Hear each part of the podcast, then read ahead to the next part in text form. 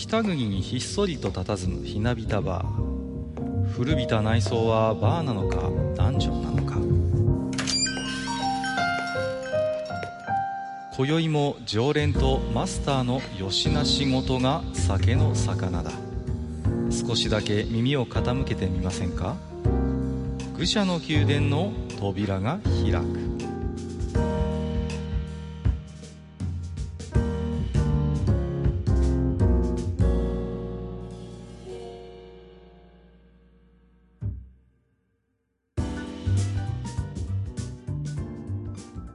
ややマスター、今日も来ましたよ。はいはい、いらっしゃいませ。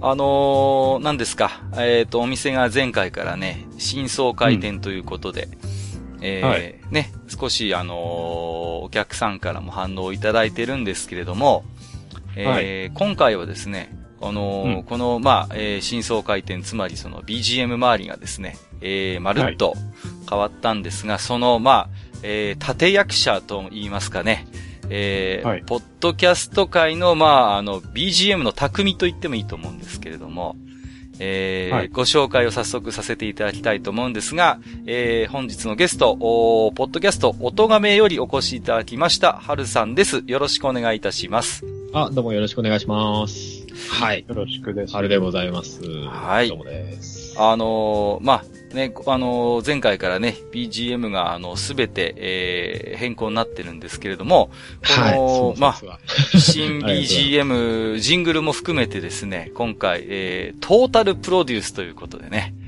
えー、もうね、そのトータルプロデュースっていう響きがね、はい。あの、なんか、すげえなって感じがします、ね。いやいやいやいや、いやいや、その、すごいことをやっていただいた方なんでね。いや、ありがとうございます。いや、はい、本当にお世話になりましたということで、改めて、あの、この場でも御礼申し上げたいんですけれども、はい。まあ、あの、詳しい話はね、いろいろと本編でもお話をさせていただくんですけれどもね。そうですね。はい。うんうん。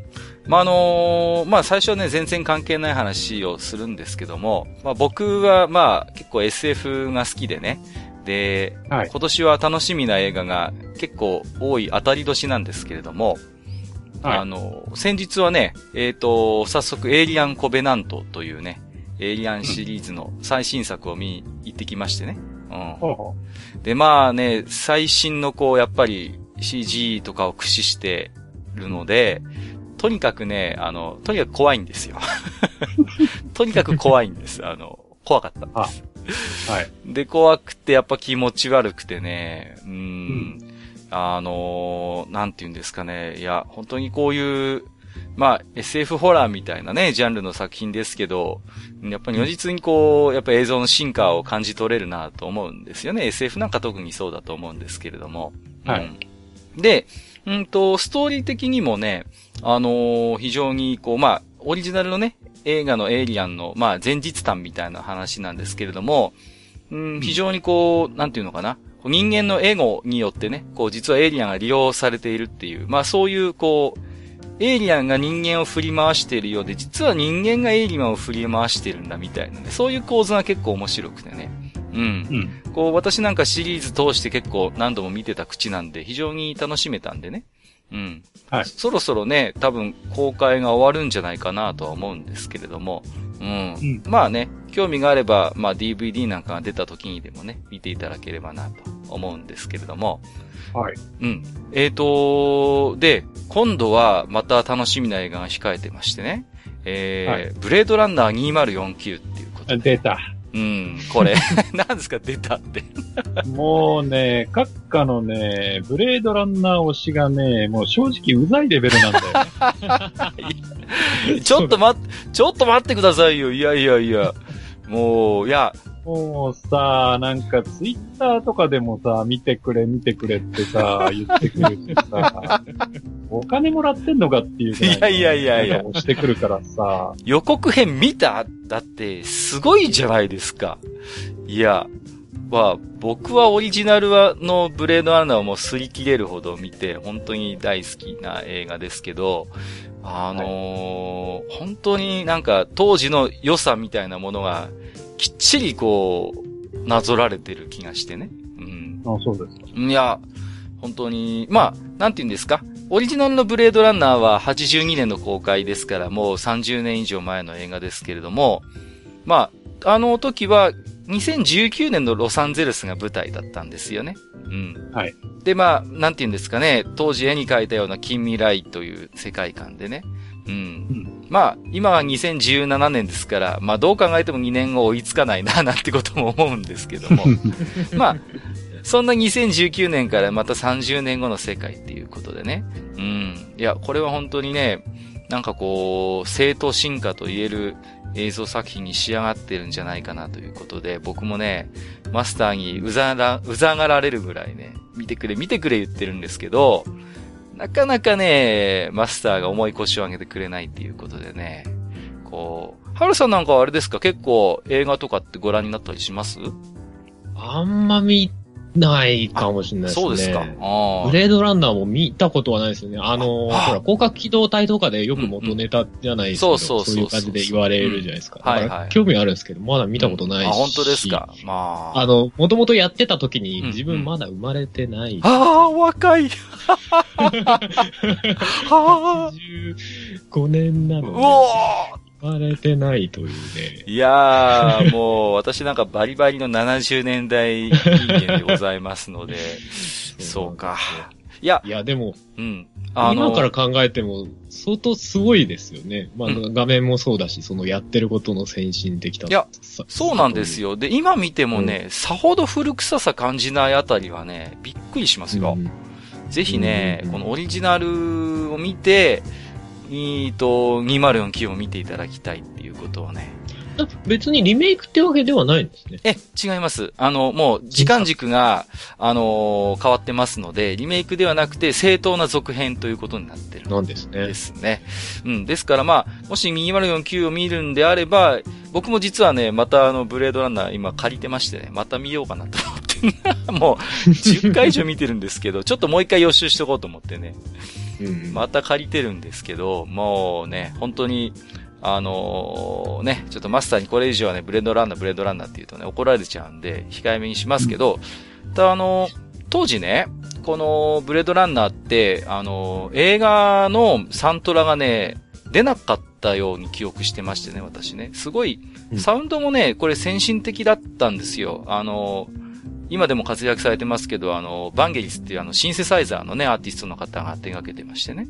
うん。で、これ、出るのかなと思ったら、なかなかね、サントラが出なくて、確か94年ぐらいにやっと出てね。うん。なんかね、いろいろ、うん、どういう事情があったのかわからないんですけども、まあ、これもね、本当に今聞いてもね、30年以上前のサウンドとは思えないような、うん、本当にね。実はさっきそれちょっと気になって、サウンドだけ、あ、あの、YouTube とかで聞いてみたんです。本当ですか？ああ。全然、全然聞けますね。そうそう、聞けるんですよ。そうそうそう。うん、すごい。うん。でね、まあ、やっぱりこう、ね、当時のそのシンセのそういう、やっぱりね、雰囲気が、映画にも本当にマッチしてたので、サントラ単体で聞いても本当にいいんですけどもね、映画でまた聞くとね、本当味があるんでね。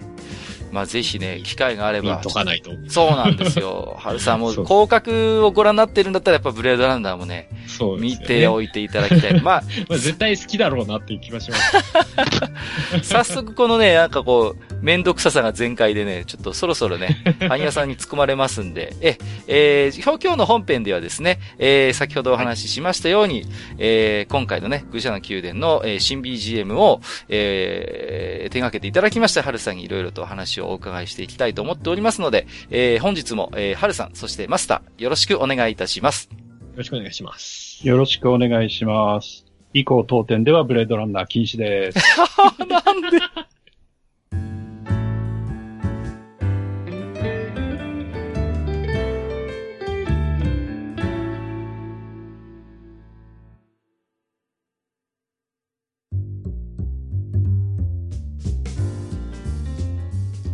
はい、えー、それではね、えー、今日は、うん、えー、初めて愚者の宮殿に、えー、お越しいただきました、春さんですね。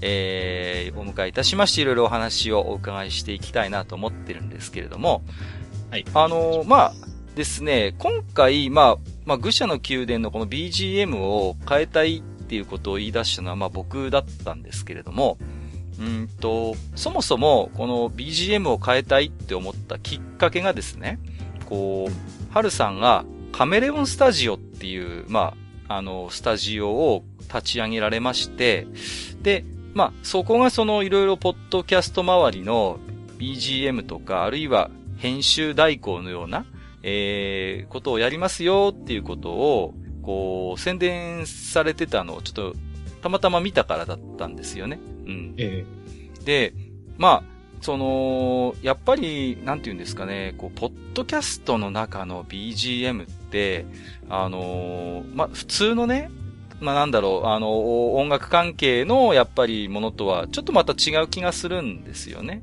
うん。うんうんで、やっぱりこう、もともとやっぱりハルさんは音亀っていうポッドキャストも手掛けられてますし、その、まあ、本当に、なんていうんですかね、そういうポッドキャストに精通されてる方がこういう音楽周りのね、あの、お仕事を引き受けますよっておっしゃっていただいたのはすごい新しかったっていうところもありますし、うんうんうん。で、やっぱりね、うん、なんていうのか、ちょっとそういう興味もあって、じゃあちょっと、お願いしようかな、なんてことを、まあ僕が思い至ったんですけれども、うんと、まず最初にです。いやいやいや、まずあの、はるさんがなんで今回、改めてこう、カメレオンスタジオっていう、まあ、そういう形でね、こう、立ち上げようっていうことになったのか、その辺最初に教えていただいてよろしいですかね？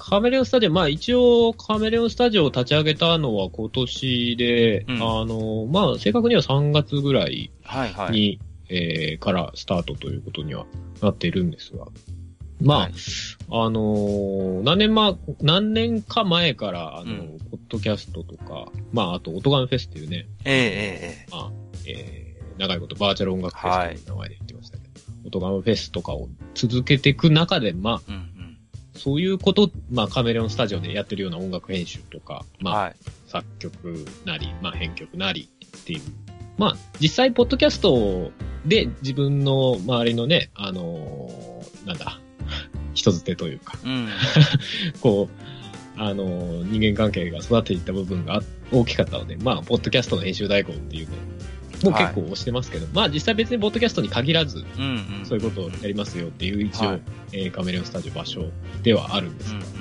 えー、まあまあそういうお仕事的なことができるんじゃないかなと思って、うんうんまあ、とりあえず、とりあえずっていうか、始めてみました。というのが、まあ、カメレオンスタジオを、まあ、始めたきっかけというか、まあ、やるなら、やるならちゃんとやりたいなと思って、はい、まあ、そういうのを、ほら、あのね、まあ、なんだろうな、ツイッターとかで、こう、はい、そういうのを受け負ってますって書くだけでも、まあ、できる、できないことはないんでしょうけど、なんか、せっかくやるならちゃんとやりたいなと思って、うん、あの、カメレオンスタジオという形で、こう、うん、そういう場所みたいなのを作って、あの、始めたっていうのが、まあ、カメレオンスタジオ。はいはい。なりますかね。今あの、まあ自分の、うん、自分の中で挑戦というかね。はいはい、はい、まあ、してみようかなと。うん、まあ、普通にね、ポッドキャストやってるだけでも、あのー、楽しいは楽しいんですけど、うん、まあそこからちょっと一歩踏み出してみようかなと思ってやり始めたっていうのがそうですね。はい、あの、はるさんが今、どうせやるからにはちゃんとやりたいっておっしゃってたところって、すごい僕、えー、共感するんですよね、なんかこう。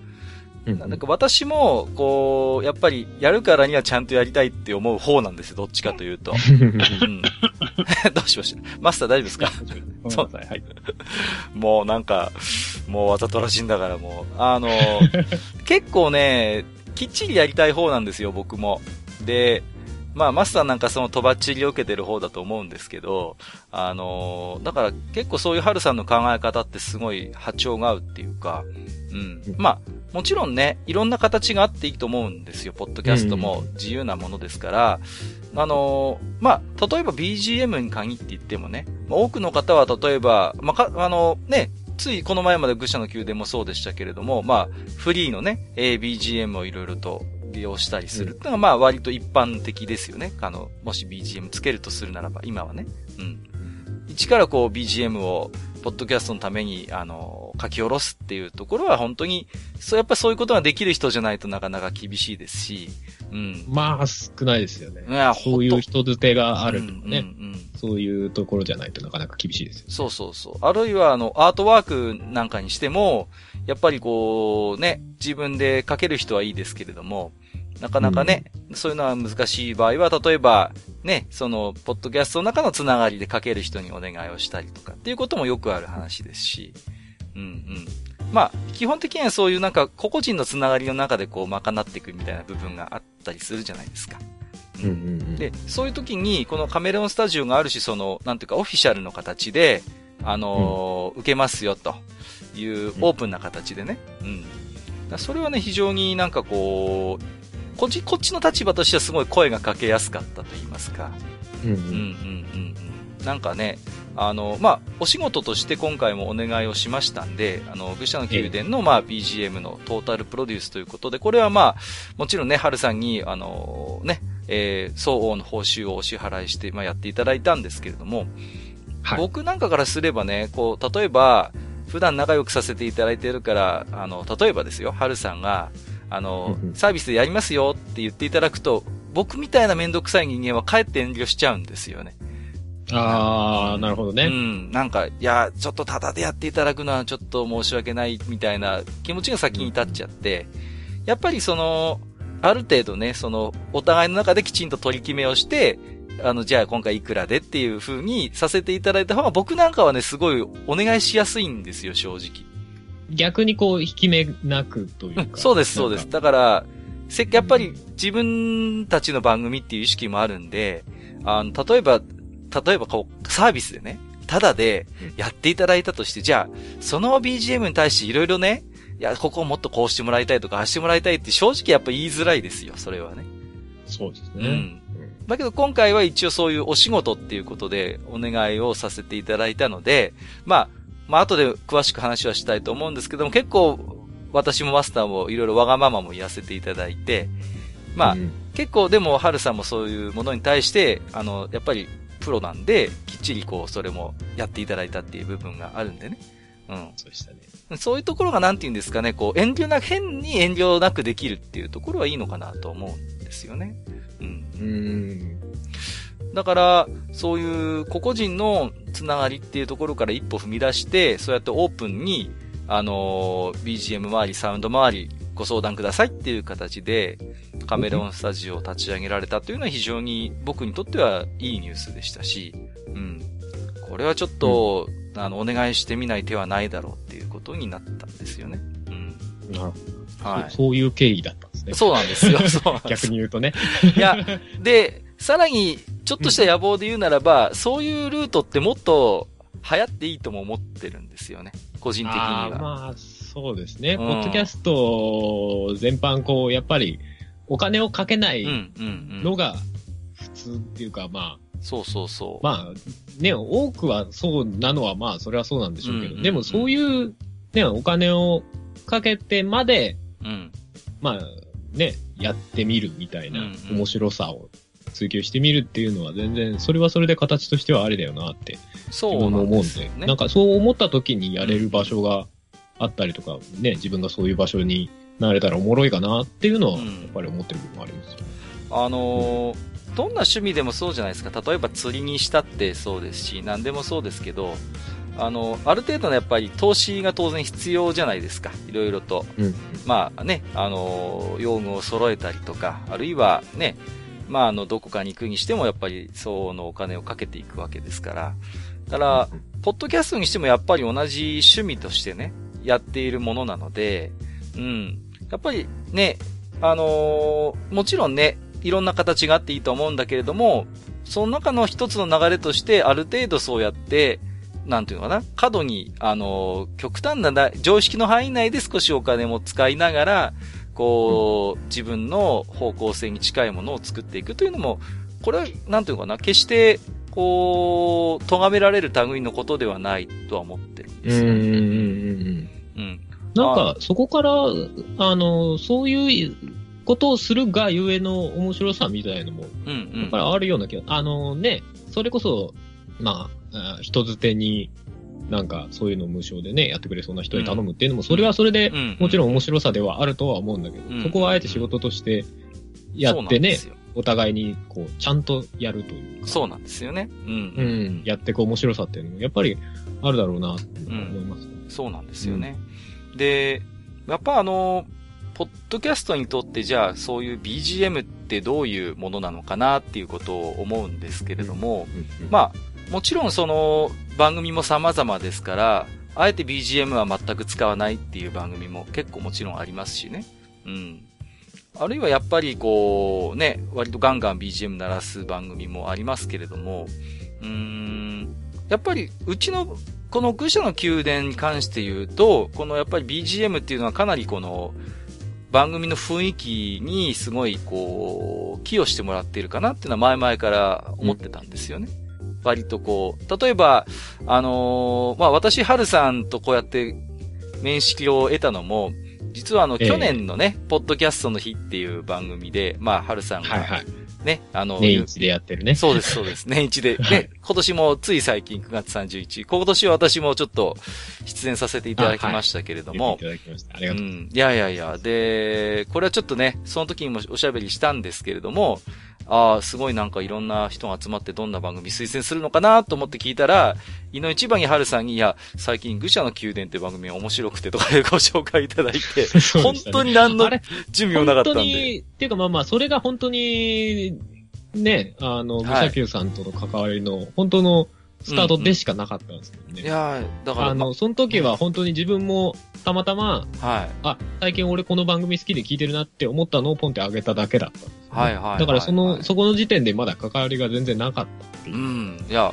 ところからでしたよね。びっくりしたんですよね。まさか、自分は音亀さんを結構前から聞いてたんで、もちろん、一方的には僕は春さんのことは知ってたんですけれども、うん、ね、そんな春さんからね。その知ってるということは僕は知らないです。そうそう、これ、そうそうそうポッドキャスターあるあるなんですけどね。お、お互い聞いてるのに実は知らなかったみたいなってよくあるんですけど、ただ、そこでそういうふうにご紹介をしていただいて、いやー、あの番組なんかこう、やたら落ち着いてるんですよね、みたいなことを春さんがおっしゃってて、で、まあ、そういうなんかジャズみたいな雰囲気があって、それがすごいこう、なんていうのかな。うん、番組の雰囲気としていいんですよね、みたいなことをおっしゃっていただいて、で、まあ、実は春さんに限らず、結構他の番組とか、あとは、ツイッターとかでも番組のことをご紹介していただくときには割と、まあ、あの、ジャズの雰囲気でみたいな感じで言われることが多いんで。うん、落ち着いた雰囲気でみたいな、やっぱり、うんうんうん、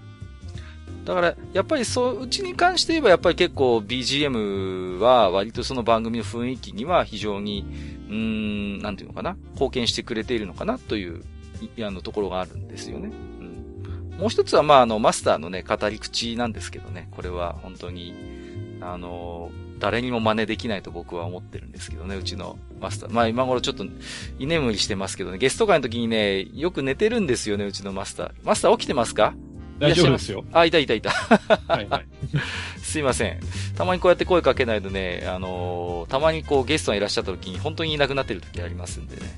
はい。で、あとはやっぱりその、ポッドキャストと BGM っていうことで考えると、あのー、ある種の難しさみたいなところもあると思ってましてね。というのは、まあ、うちの番組もそうなんですけど、あのー、まあ、トークがメインの番組が、まあ、多いじゃないですか。特にこう、えー、素人ポッドキャストといいますか、世界ですと。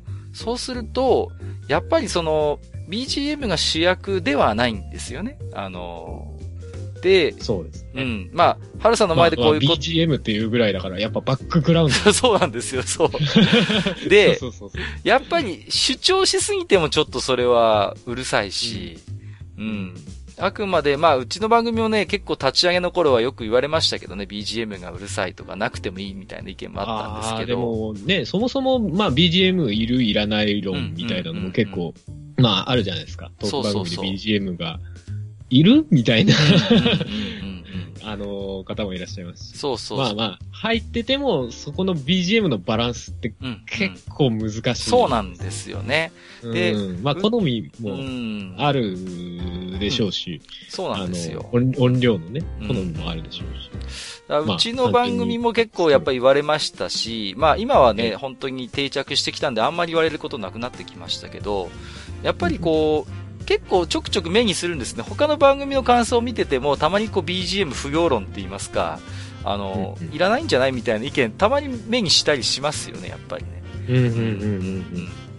ただ、なんていうのかな、やっぱりうちの番組に関して言うと、やっぱりその、BGM が非常に雰囲気作りには役に立ってるっていう実感も正直あるのでね。うん、やっぱり BGM ってなんすかね、その、まあ、あのー、ただトークしてるだけ、コンセプトが特にないというか、あの、トークをメインに置いてる番組はい。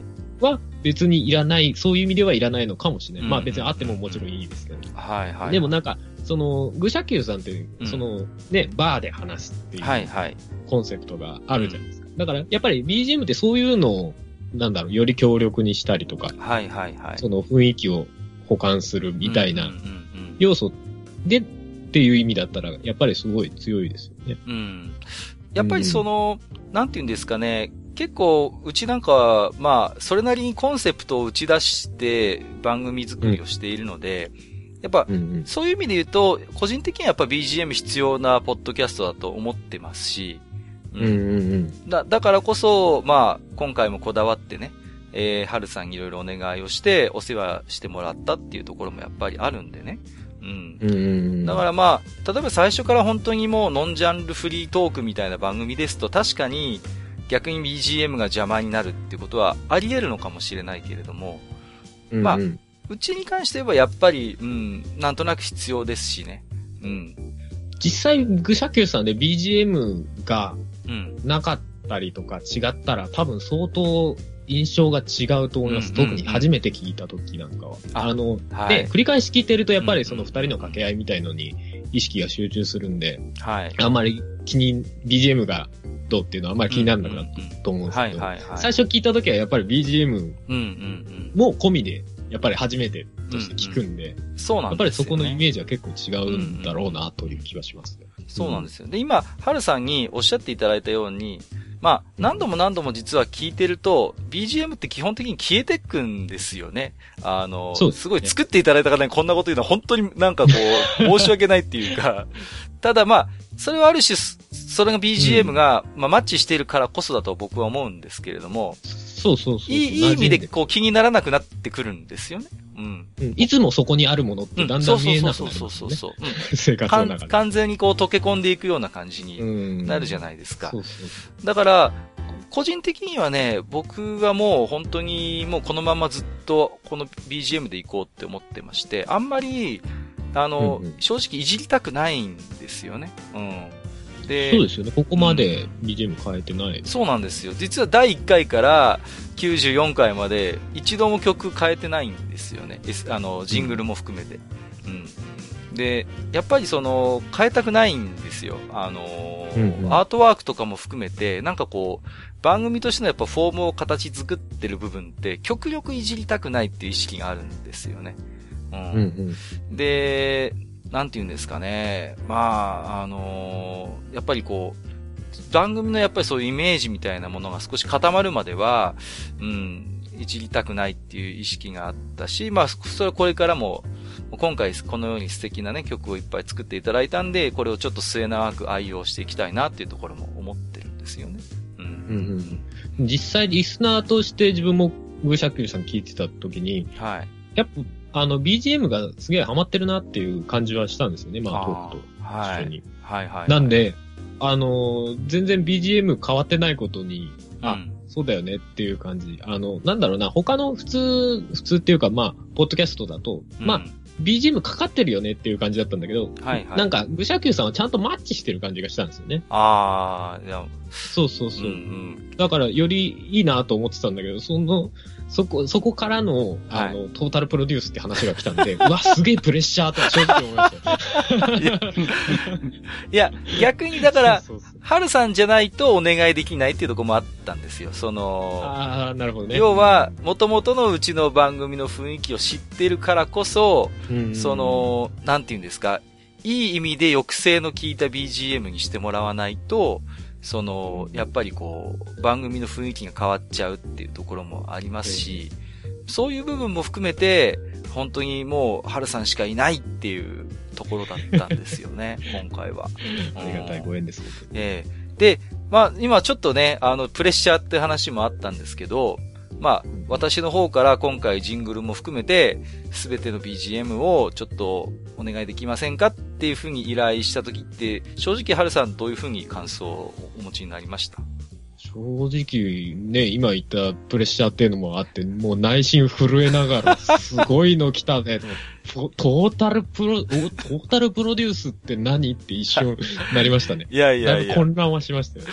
いや、まあ、結局その、まあ、このトーク部分の BGM もそうですし、まあ、あの、ブリッジになるジングルも含めて、まあ、すべてお願いしたいっていう意味で、まあ、ちょっと大げさなことかも、ばかもしれませんけど、まあ、トータルでお願いしたいっていうことだったんですよね。そうです。うん、いや、でも、すごい思い切ったなと思って、いろんな意味で。ああ。やっぱりその、全、全部を、取っ替えちゃうっていうのって逆、逆にこう、もう、もう、最初からそのつもりだったんですか、うん、変えるならもう全部変える。あ、もうそれは本当にそうですね。逆に変えるんだったらもう全部変えるしかないよなっていうのはありましたね。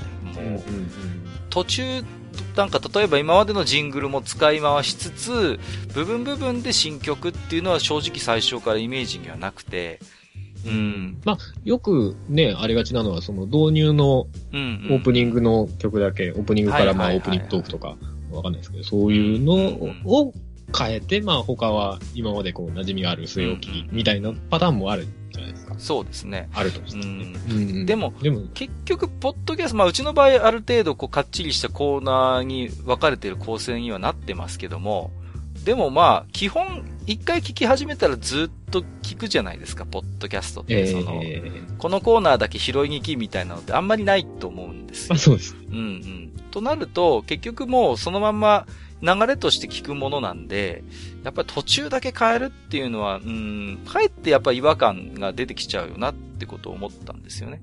うん。まあ、そうです、ね。うん。だからどうせ変えるんだったら、その、全部変えた方が、うん、違和感なく導入できるだろうなって意識はありましたし、まあ、実際にジングルも作っていただいて、実はあの、まあ、あのなんていうの、メイントークの部分で使っているフレーズとかをさりげなく入れたりしていただいてるんで、うん、まあ、本当にそういう意味でもいろいろ工夫もしていただいたんでね、ジングルで。うん、あの全部お願いして本当に良かったなって今思ってますけどもね。うん、いや、でも正直ね、あのカミネオンスタジオ自体がまだそんなに実績があるわけではないじゃないですか。ああ、まあ、確かにね。うん。うん、まあ、春さん自身、個人にでもほら実績がすごいあるから。まあまあまあまあ、それはそうじゃそうですけど、まあでもそんなね、トータルプロデュースなんて ことは正直まだやったことはなかったんで。はいはい。ええー、いやいやいや、トータルプロデュースになったっていうのはすごい思い切られたなと思って、うん、ありがたいなって。その経験がないんで、やっぱりそういうの言ってもらえるっていうのは、まあ、あ、あのー、最初はびっくりこそしますけど、はい、当たり前に、うん、ただ、やっぱりすげえありがてえなっていうのは本当に正直なところでした。うん、結局、経験をさせてもらえるみたいな。いや、あのー、なんて言うんですか、途中途中でじゃあ、春さん以外の方にお願いするとか、あるいはいじらないっていうのが出てきたときに、そこにある種こう、気も回さないといけないかなっていうことも思ったんですよね。こう自分の関わる部分以外のがどういうものになるのかっていうことも意識しつつになっちゃうと、それはそれでまた別の意味で大変かなっていうところも。まあでもそういう意味では、ね、自分自身がまあ、グーシャキューさん聞いてたっていうのは、はい。確かに頼みやすいは頼みやすいかもしれない、ね。いや、まあ、こっちとしては本当にそうでしたね。説明そこはある程度いらないわけですうん、いや、例えば、全然うちの番組聞いたことのない人にお願いするとして、実際にうちの番組はこういう雰囲気でみたいなことって言葉で説明するのってなかなか大変なんですよねやっぱり改めて、うん、うん、だったらもう結局そういう時って実際に聞いていただいた方が早いんで聞いてみてくださいしか言えなくなっちゃうと思うんですよ。そうですね。聞いてみたら3時間あるみたいな。なんだよみたいな。長えよって。でもまあ、はるさんの場合はもともと聞いていただいて、うん、まあしかもありがたいことに、あの、まあ割と、好きだってこともおっしゃっていただいたんで、えー、うん、その辺の説明をわざわざこう改めてする必要はないっていうのも大きかったですよね、正直。うん。うん。まあまあ、自分の場合はね、逆に頼まれる側なんで、もちろん、その、聞いたことない番組だったとしても、はい、まあ多分聞いてね、やるみたいなことはしたでしょうけど。まあもちろんね。そこは、お互いにそれは今回に関してはね、良かったんでしょう。まあまあ、そういう意味で言えば、まあ、あのーたまたま楽ができた部分っていう言い方もできるかもしれませんけれどもね。まあ、実際に、じゃあ、その、じゃあお願いします、いいですよっていうことになって、まあ、作曲をしていただいたんですけれども、実際にこう、どうですか？作曲してみて、まあ、楽しかったこととか、あるいは逆に、ここ大変だったな、しんどかったな、みたいなところ、その辺もしあればお伺いしたいんですけれども。楽しかったのは、あのー、今回のってまあ、愚者級っていう、まあ、一貫したテーマがあるわけじゃないですか。はいはい、はい。割かし今まで自分って、あの、楽曲はそれぞれでね、うんうんうん、それぞれの楽曲でテーマを持ってたとしても、やっぱり全体で複数の曲が一つのテーマっていうことは、作ったことなかったんですよね。はいはい、まあ、それこそ、なんだろうな、よくあるなと、アルバム単位で一つのテーマがあってみたいな、そういうので作ったことがなかったんで、それこそ今回はまあ、ある種、ある種組曲的な感じあるじゃないですか。ああ、なるほど。こう、流れがあって、うんうんうんで、まあ、大筋のテーマがあって、それに合わせて曲を作っていくっていうのがあったんで、その体験自体がすごい新鮮でしたね、自分ああ、なるほど。うんうんで大変だったのはメインのコーナーの曲かなっていう。はい、そうですよね。そう、そうなんです。いや。他の曲に比べてメインの曲はものすごい悩んだんで、ね、ああ、そうだったんですね。そうなんです。あの、ね、BGM って言っても、やっぱり、普通の BGM って比較的まあ、ループで聞くにしてもそんなに長く聞かないじゃないですか。うんうんうん、そうですね。クシャキューさんのメインは、相当長い時があるじゃないですか。だから、それでもしんどくないけど、うん、こう、メインのコーナーってちょっとね、テンション高めの曲。そうなんですよね。うん。そうそう。前も実際そうでしたしね、前から。そうだったんで、そこのバランスというか、はいはいはい、こう、うるさくならないけど、うんうんうん、こう、テンションの高い、高めの曲を作るっていうのが結構自分の中に悩みました。ああ、なるほどね。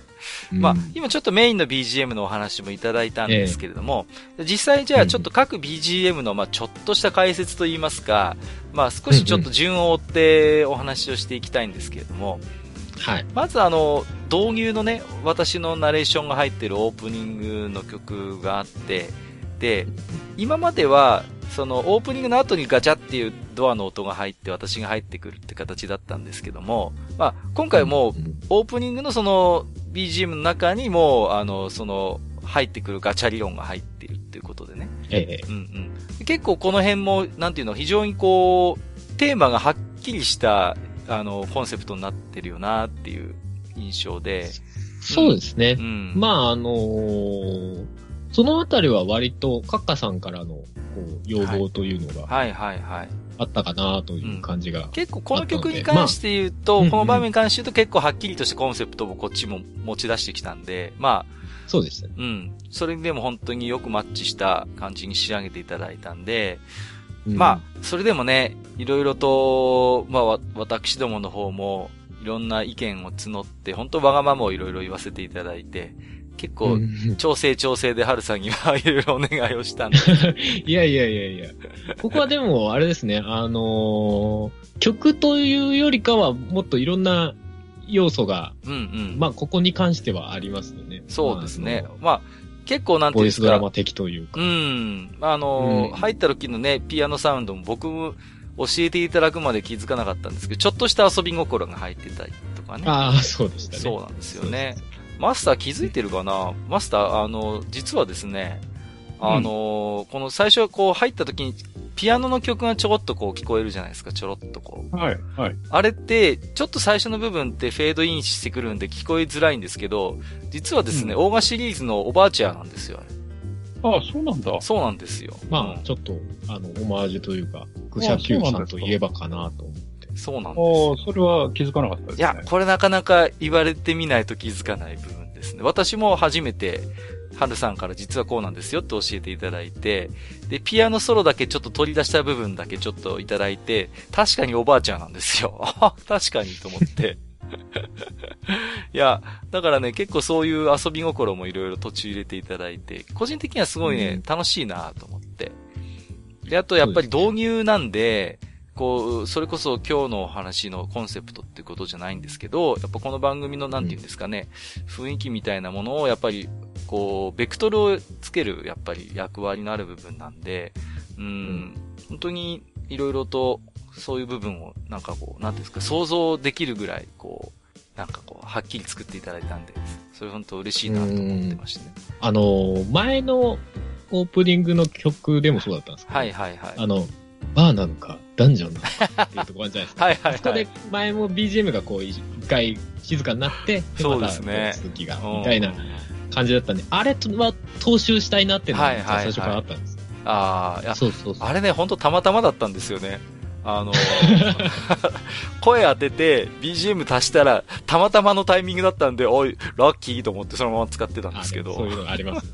やってみたらこう偶然一致する。そうそうそうそう。いや、えーでも、あのへ、なんていうんですか、雰囲気を、こう、うまいことを踏襲していただいたんで、う。うんん、それも本当に良かあったな。れはでも、そうですね。最初から自分の頭の中にはありましたね。やるとしたら、ああれは残したいなって。なるほど。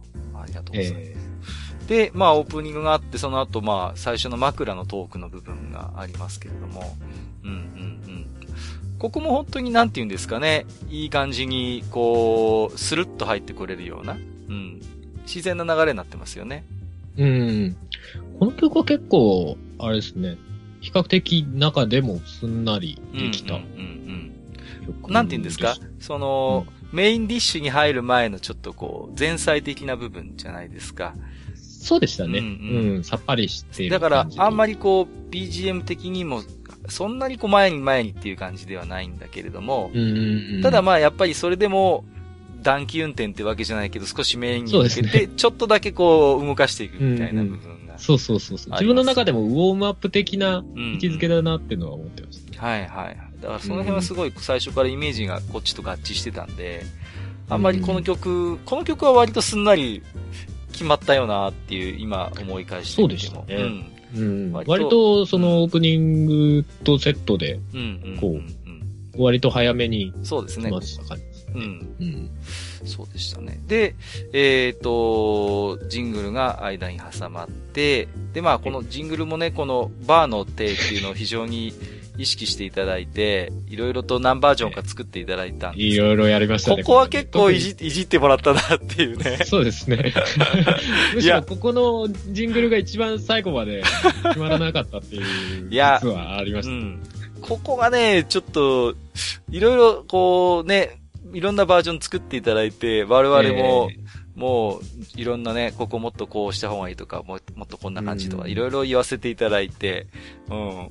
まあ、でもね、最終的に本当にお互いに納得した部分で、あの、着地できたんで、よかったななんか、ボツになった中には、こうもうちょっとこう、なんだろうな、バシバシっていう、はい。なんだろう、もうちょっと切れ味がある、うんうんうん。あの、ジングルだったりっていうのもあったんですけど、そはいそれだとちょっとイメージ的に違うなみたいなのそうですね。があったり。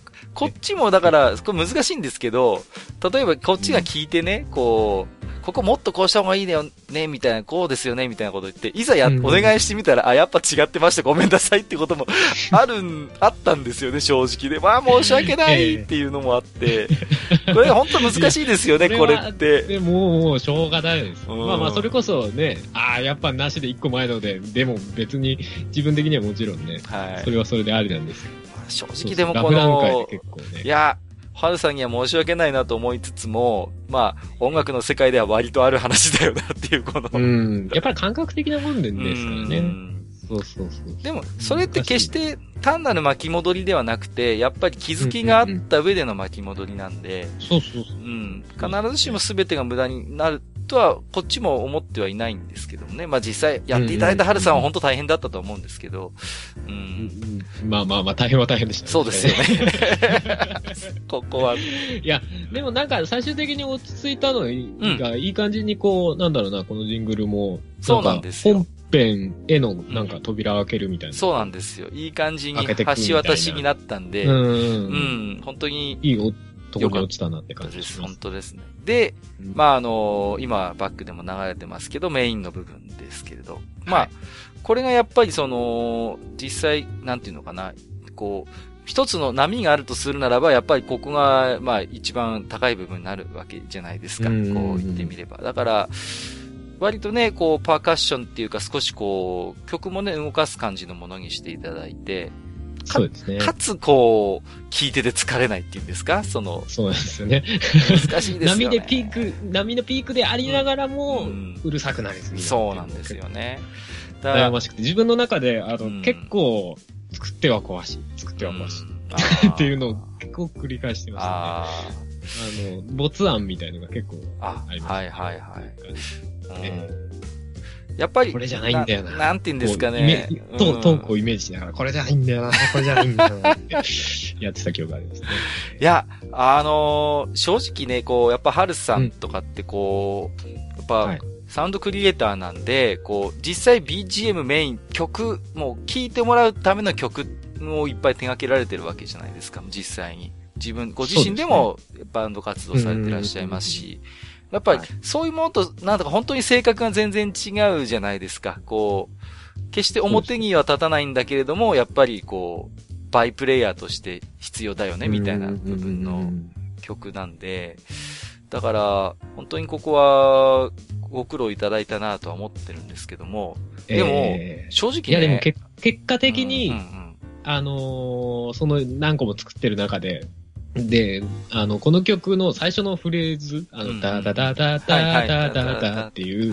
フレーズがと途中で出てきて、はいはいはい。あ、ーこれいいなってなって、そこから一気にこう、ダーってできたっていう、ああ、なるほどね。実はあったんですよ。はいはいはい。一つそういうのがなんかこう固まるとパタパタっとこう進行するみたいな。そうですね。ううんん。でで、結構まあまあ、他のね、うんあの、音楽以外でもそういうのある。はいはいはい。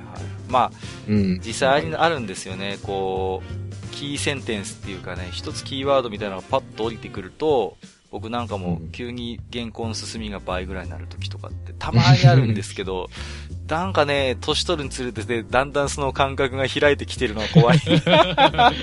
なかなか先降りてこなくなってきて、ほらっていう焦りは正直あるんですけど、仕事してても。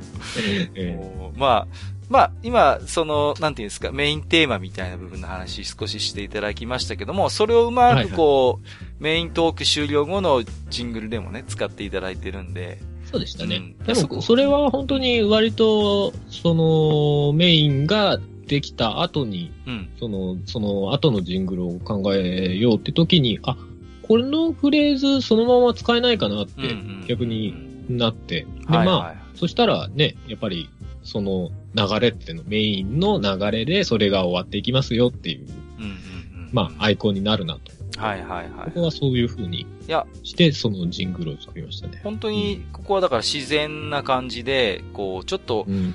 本編の話が終わった直後だから、まだちょっとその雰囲気も残りつつみたいな感じがあって、うん。それがすごい、ここは本当自然でいいなと思いましたね。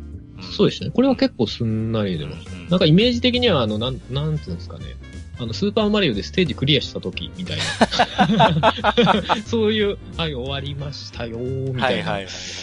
うん。なんかそういうイメージはありましたね。うん。ちょっとこう余韻も残しつつ、少しそう。クールダウンみたいなところがあっていいですよね。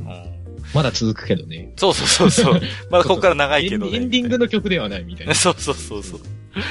でる、まあその後あの、お便り紹介の BGM なんですけど、この曲がね、個人的にはすごい、あの、いいなと思ってまして、おうこう、やっぱりこう、なんて言うんですか、テーマに沿った内容の置き手紙が多いんで、で、またうん、愚者君結構懐かし系の話をすることが多いもんですから、うん割とテーマとしてこうノスタルジックな感じみたいなこと僕リクエストした記憶があるんですけども、ええそううん。それがなんかこういい感じにこう出てるなーっていう。うんうなんとなくこう、副題にメモリーとかつけてもいいぐらいの曲があって、こう。あ、でもそういう、なんか個人的にこの曲が好きだっていうのみたいのは、やっぱり言っていただけると嬉しいです。はい。すごい、うんうんいい、いいですね。あのーまあ、実際に一番正直好きなのは、あのーエンディングトークの曲なんですけど、あの、ああ、なるほどね。そうなんですけど、でも、この曲もすごい好きで、実際にこう、なんて言うんですかね、まあ、皆さんからいただいたお便りを紹介するときに、うん、本当に、なんて言うんですかね、こう、雰囲気作りにすごい役立ってる感じがしてう、んすごく好きですね、なん下か手。するとこの曲が一番多分全体の中で穏やか。ですね、うんそういう感じですね。で、実は、あの、これもともともうちょい穏やかだったんですよね。あ、そうなんですか。はいはいはい、はい。そうで。す、そうです。あの、最初もうちょっとこう、もうちょいテンポが遅めでうんうんうん、こう、ピアノメインのはいはいはい。曲だったんですけど。そうそうそう。やりとりしてる中で。うんうんちょっとさすがに、さすがに、お、落ち着きすぎっすかね、みたいな。結構ねこうちの、まあ、お便りも結構熱いお便りが来ることも結構あるんでね。うん。うんうんうん。あんまりね、こう、落ち着きすぎずみたいなところはうんうんうん、そこら辺のさじ加減はあるかなとは思うんですそうでしたけどもね。うん。うんまあ、その辺はこう、すり合わせてっていううん感じなんうんです。そうでしたね。でもこれも割とすんなり固まったよなっていう印象がありましたね。うんうん。で、で、ここでまた一つジングルが入って、ここは実は、最初はあの、このあたりのジングルは、使い回そうかなと思って他のジングルをって思ってたんですけど、まあ、はるさんの方でこんなのどうですかってちょっとご提案もいただいたりなんかしてね。うん。えーっとね、それは、あれですね、一つ前メイン後のジングル。あ、メイン後のやつか。すいません、失礼しました。メイン後のジングルが自分が、えーっと、いや、作ってみたら、あの、いい感じできたんで、これどうですかね？っていう。ちょっとねちょっと追加料金払わなきゃいけないとか一瞬思っちゃったんですけど、いや、いや、それはいいんで。いやいや、本当に。で、この、お便りの後のジングルはそうか、最初からお願いしてた部分ですもんね、ここはね。そうです。うん。えで、ここもなんかでも本当に、なんていうんですかね、こう、エンディングに向けてのちょっと予感があるような、そういう感じの、うん、少しこそう。でまあでも、それでいて、まあ、最後ですよっていう感じを、こう、出う、してそうですね、た出てますもんね。っていう感じが出てればよかった。はい。で、えーエンディングトークなんです。この曲がね、僕は名曲だと思いますよ。この、なんて言うんですか、ある種のね、気だるさすら感じさせる、この、ちょっとこうね、ああ、お疲れさんみたいな感じがあって、すごい好きなんですよね。あの、なんか、なんだろうな、今回も、こう、楽しかったね、みたいな。そうそうそうそったね、みたいな、こう、なん、なんていうんですかね、アフタートーク感という。そうなんですよ。なんかこう、そういう感じが出たなと。ちょっとね、そう、あの、ハードボイルド感すらある感じがして、こう、なんか あハードの、ボイルド。探偵神宮寺三郎っていうあのゲームのシリーズがあるんですけど、ええあの、あのゲームで流れててもおかしくねえなっていう、そういう、なんかね、、そういう感じもあって、すごい僕お気に入りです、この曲。あうんうんうんうん。この曲も確かに、まあまあ、他から見るとちょっと独特かもしれないですね。あー、そうです。個人的にはね、うんこう、今までネクタイキュッと締めてたのを少しネクタイ緩めるような感じうんに僕は受け取ってるんですよね、この曲はね。そうですね。ううんん。でもなんかそういう位置づけだなと思って、あいやの、ブシャッキューさんのエンディングは終わっていくというよりかは次に繋げれるみたいな。そうなんですよね。そうそうそう。まだちょっとこ割と強いのかな。う、なんかトークの熱気がまだこう、冷めやらぬ中、ちょっとでもちょっと疲れてきて、少しこう、ネクタイ緩めて、次はどんな話しようかみたいな感じなんで、うんうんうんうんうんうんなんかそこで終わるというよりかはその次が続くみたいな。そうですね。うちの場合は、帰っても家の生活があるよみたいな。そうそうそうそうそうそう。うんうん。必ず一応次回予告があるんで、あの、その辺の雰囲気もうまく汲み取っていただいているのかなっていうことを思いますよね。うん。そうですね。うんはいこの辺はちょっとやっぱ気にしながらうん作りました。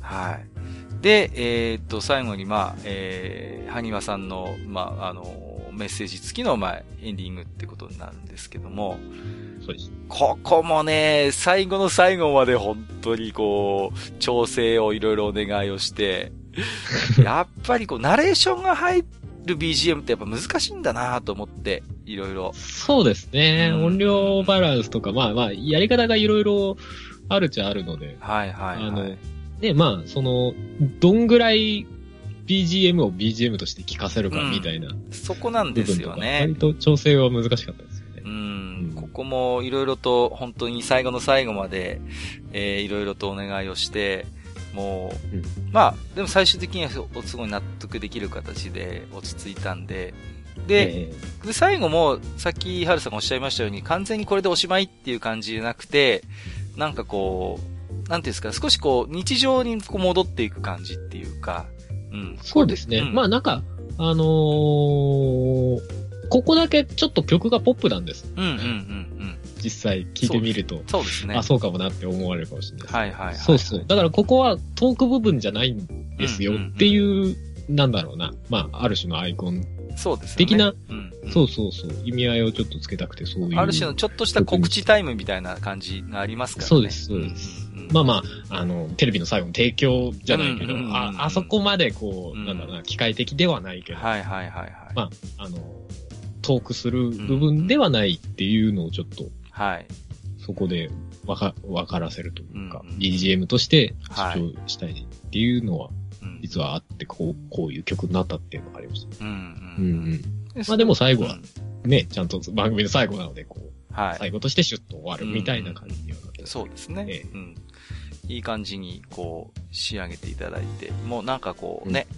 全体として本当になんかこう、統一感もある感じで、うん、気に入ってるんですけれども、あの、実際にね、まあ、じゃあ実際に使ってみて前回から、あのそこの部分の話なんですけど、あのね、曲単体でずっと聴いてたんですよね、今まで、結局。うんうんうん。うん、で、それで、ああだこうだって言ってたんですけど、あのー、実際にそこにこうトーク乗せて聞いたときに、うん、いやー、はるさんすげえなって正直思いましたね。よかったです。いや、だから、結局、なんていうんですかね、曲単体で聴いてて、はい、ああ、いいなと思ってたんですけど、そこに実際トーク載せた時に、ああ、ちゃんと考えて作ってんだって、まあ恥ずかしながら、いや、もちろんね、そういう考えて作ってらっしゃるんだなと思うんですけども、トーク載せた時にね、全然こう曲の、なんていうんですかね、この輝きが違って見えるっていうか、うんうん、うんうんうん。本当に BGM として機能してるっていうのをすごい実感したんですよ。い。いやいや、実際自分も、うん、あのー、作ってる段階で声を乗せてちゃんと、その、はい。はい、まあ、パッケージというか番組の形として聞いたのは初めてだったんで、はいはいはい、はい、あの、前回、あのーうん、ね、使ってもらったのを聞いて、はい。いいじゃないですかって自分で思いました、ね。いや、あ、よかったみたいな。いや、本当に、うん、BGM として機能してるんで、正直ね、曲単体で聴いた時に、もうちょっと、なんか主張があってもいいかなとか思った部分もあ、正直あったんですよ。だけど、実際にこうトーク乗せて、例えば、それで1時間聞いてみたりとか、フルで自分の番組聞いてみたときに、あ、これで正解だっていうことを素直に思ったんですよね。うん。あ、これが正解だなっていうので、これ以上だとちょっとうるさいなとか、だからその辺のね、ほんとさじ加減はね、いや、もう、お見事としか言いようがないですね。あの、ありがとうございます。編集、僕編集してて、僕も声出ましたもん。ああ、よかったーってこう、お願いしてよかった。そうそうそう言ってもらえるのはほん、本当ありがたいですね。いやー、いや、ええー、本当に、いや、でも、同時にやっぱ、ハルさんすげえって。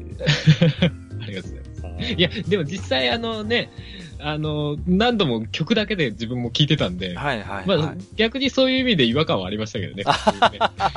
そうそう、あ、声乗ってるみたいな。はいはいはいはい、はい。そりゃ、そりゃそのために作ったんだから、そりゃそうなんですけどね。いやいやいや。そうそう、ああ、声乗ってるって普通に前回聞いて思ってました。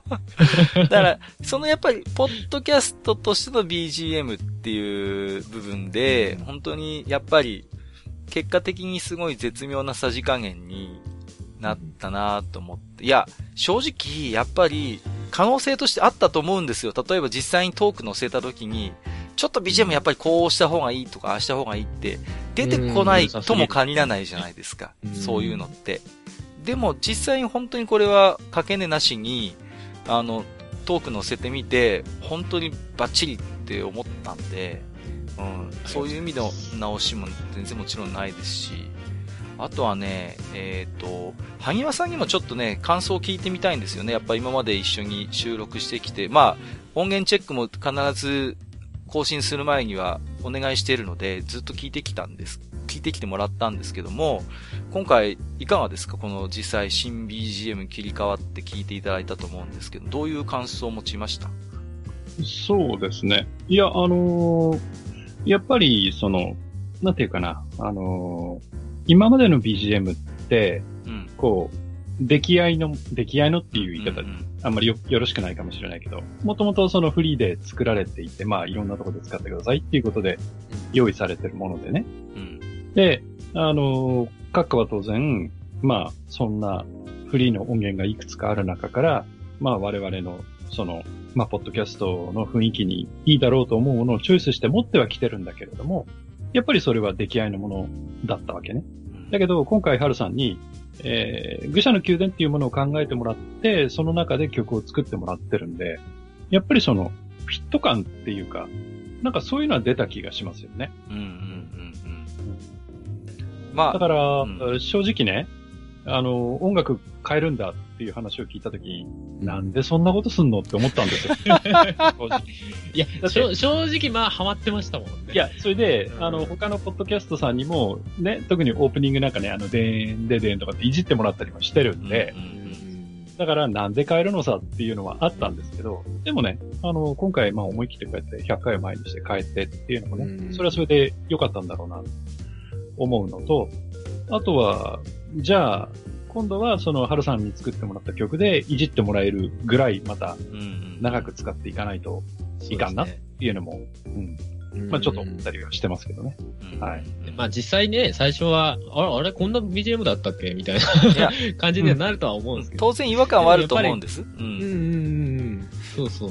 でも、それでも、ね、しばらく聞いてる中で、あ、やっぱこれだねってそうそうそう。まあ、できるだけ早い段階で思ってもらえるようなものを作ったつもりではあるんですが、ね、近い将来、期待したいのはやっぱ愚者級といえば、みたいな感じまでなっていただければね、ありがたいなって個人的にも思いますし、僕はなるんじゃないかなとは思ってるので、うん、うん、うん。だから、まあ、本当に実際にね、こうやってトーク乗せて聞いてみて、うん、ああ、本当お願いしてよかったなってことをしみじみ思ったんですよね。うん。で、ですね、いや、うん。うん。で、あの、まあ、今回いろいろと、まあ、愚者級周りのそういう BGM をお願いしたっていう話をいろいろしてきたんですけれども、あの、まあ、はるさん、まあ、今回ね、あの、はるさんがされている様々な活動の中の一つとして、まあ、カメレオンスタジオというものがあって、まあ、そこに今回お願いをしたという形をとってるんですけれども、はい、あの、でも、はるさんって実際カメレオンスタジオ以外にも、例えば、ポッドキャスト制作指南所であったりとか、あるいはあの、音亀フェスといったようなね、まあ、あの、ポッドキャストの日もそうですけれども、様々な活動を本当に幅広く展開されてましてね。うん。うん、で、本当すごいな、マルチにやってるよなっていう印象がすごい強い、うん、はい。はい。まあ、なんかいろいろやってるけど、基本的には、うん、まあ自分がやりたいというか、面白そうだなと思ってることにふらふらって言ってる感じはありますけど。はいはい。うん、まあ、その中でカメレオンスタジオはちょっと、あの、やっぱり他のとは、ちょっとお仕事としてやるんで、うん、まあもちろんちょっと別格ではあるんですけど。はい。うん。でも基本的にはなんかこう、自分でできそうだなって思うことをいろいろやってるみたいなところあるんですね。でやっぱりその、少し大げさなことを言うと、ハルさんがされてる活動って、やっぱ、ポッドキャストの可能性を広げる活動だと僕思うんですよね。うん。そうかもしれない、ね、だと思います。音亀フェスなんてまさにそうじゃないですか。本当に、これなんかまさにポッドキャストじゃなきゃできないことを実践しているわけですから、ええ、うん。まあ、実はちょっとね、マスターには、収録前にちょっとだけ話をしたんですけれども、あの、まあ、いわばね、そういう、まあ、おとがめフェスをご存じないリスナーさんもいらっしゃると思うんで、簡単に私から、あ、間違ってたらハルさんご指摘いただければと思うんですけども、はい、まあ、要はその、あらかじめ、その、アーティストの皆さんとかから、こう、音源を寄せていただいてね。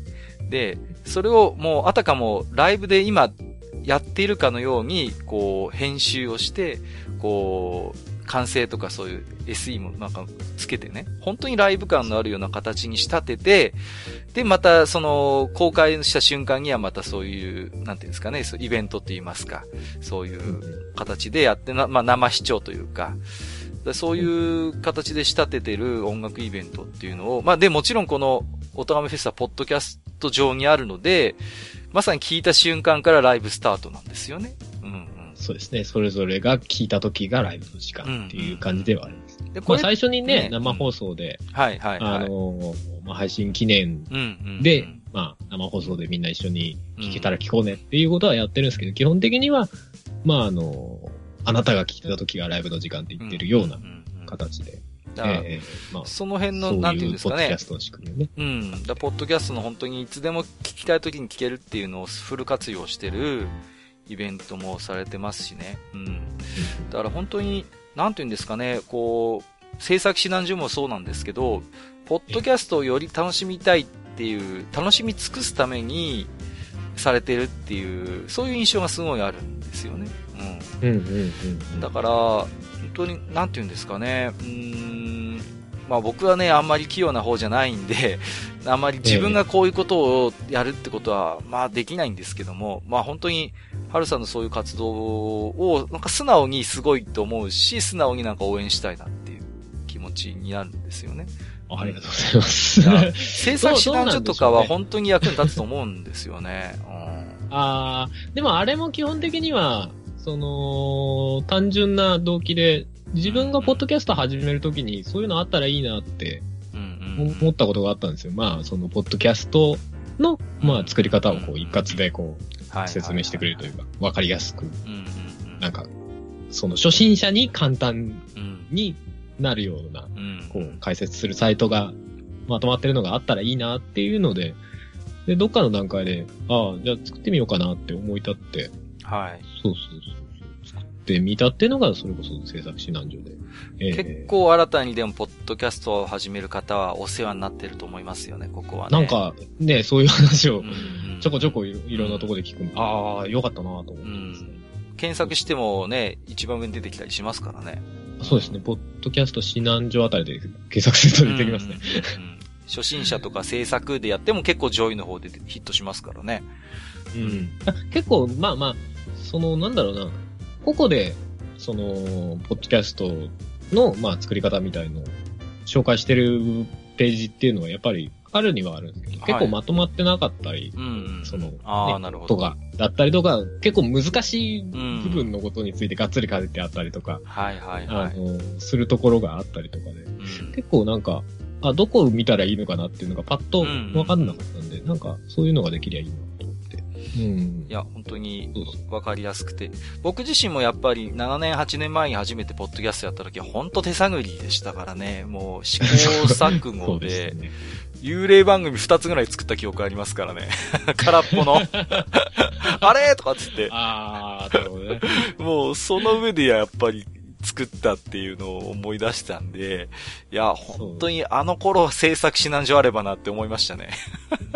いや結構調べるとね、その、ポッドキャストの始め方は、ポッドキャストを始める方であって、うん、で、それとは別に Audacity の使い方も自分で調べなきゃいけないし、みたいな。そうそうそう。で、もうね、 Audacity の使い方となると、もう、ポッドキャスト全然関係ないサイトみたいな話になってきちゃうんで。でも、そこをね、最低限のその情報だけまとまってるところあればいいな、でもワンストップでそういうのがきちんとまとまってるんでね、本当にいいなと思ってるんですけど、うん、えっ、ー、とまあ、ちょっと結構なんだかんだで結構いい感じの時間にもなってきたんですけども、まあ、あの ちょっとですね、まあ、そんな今回、えー、ご出演いただいたハルさんが、まあ、あの、まあ、番宣タイムといったらすごい身も蓋もないんですけれども、はい、えっ、ー、と、いろいろちょっとこの機会に、あの、PR できることがあれば、ちょっといろいろお願いできればなと思ってるんですけれども。もろもろ宣伝させていただけたらありがたいはい。どうぞどうぞ、うちの番組でよければ。はい、まあ、あの、えっ、ー、と、話してきた、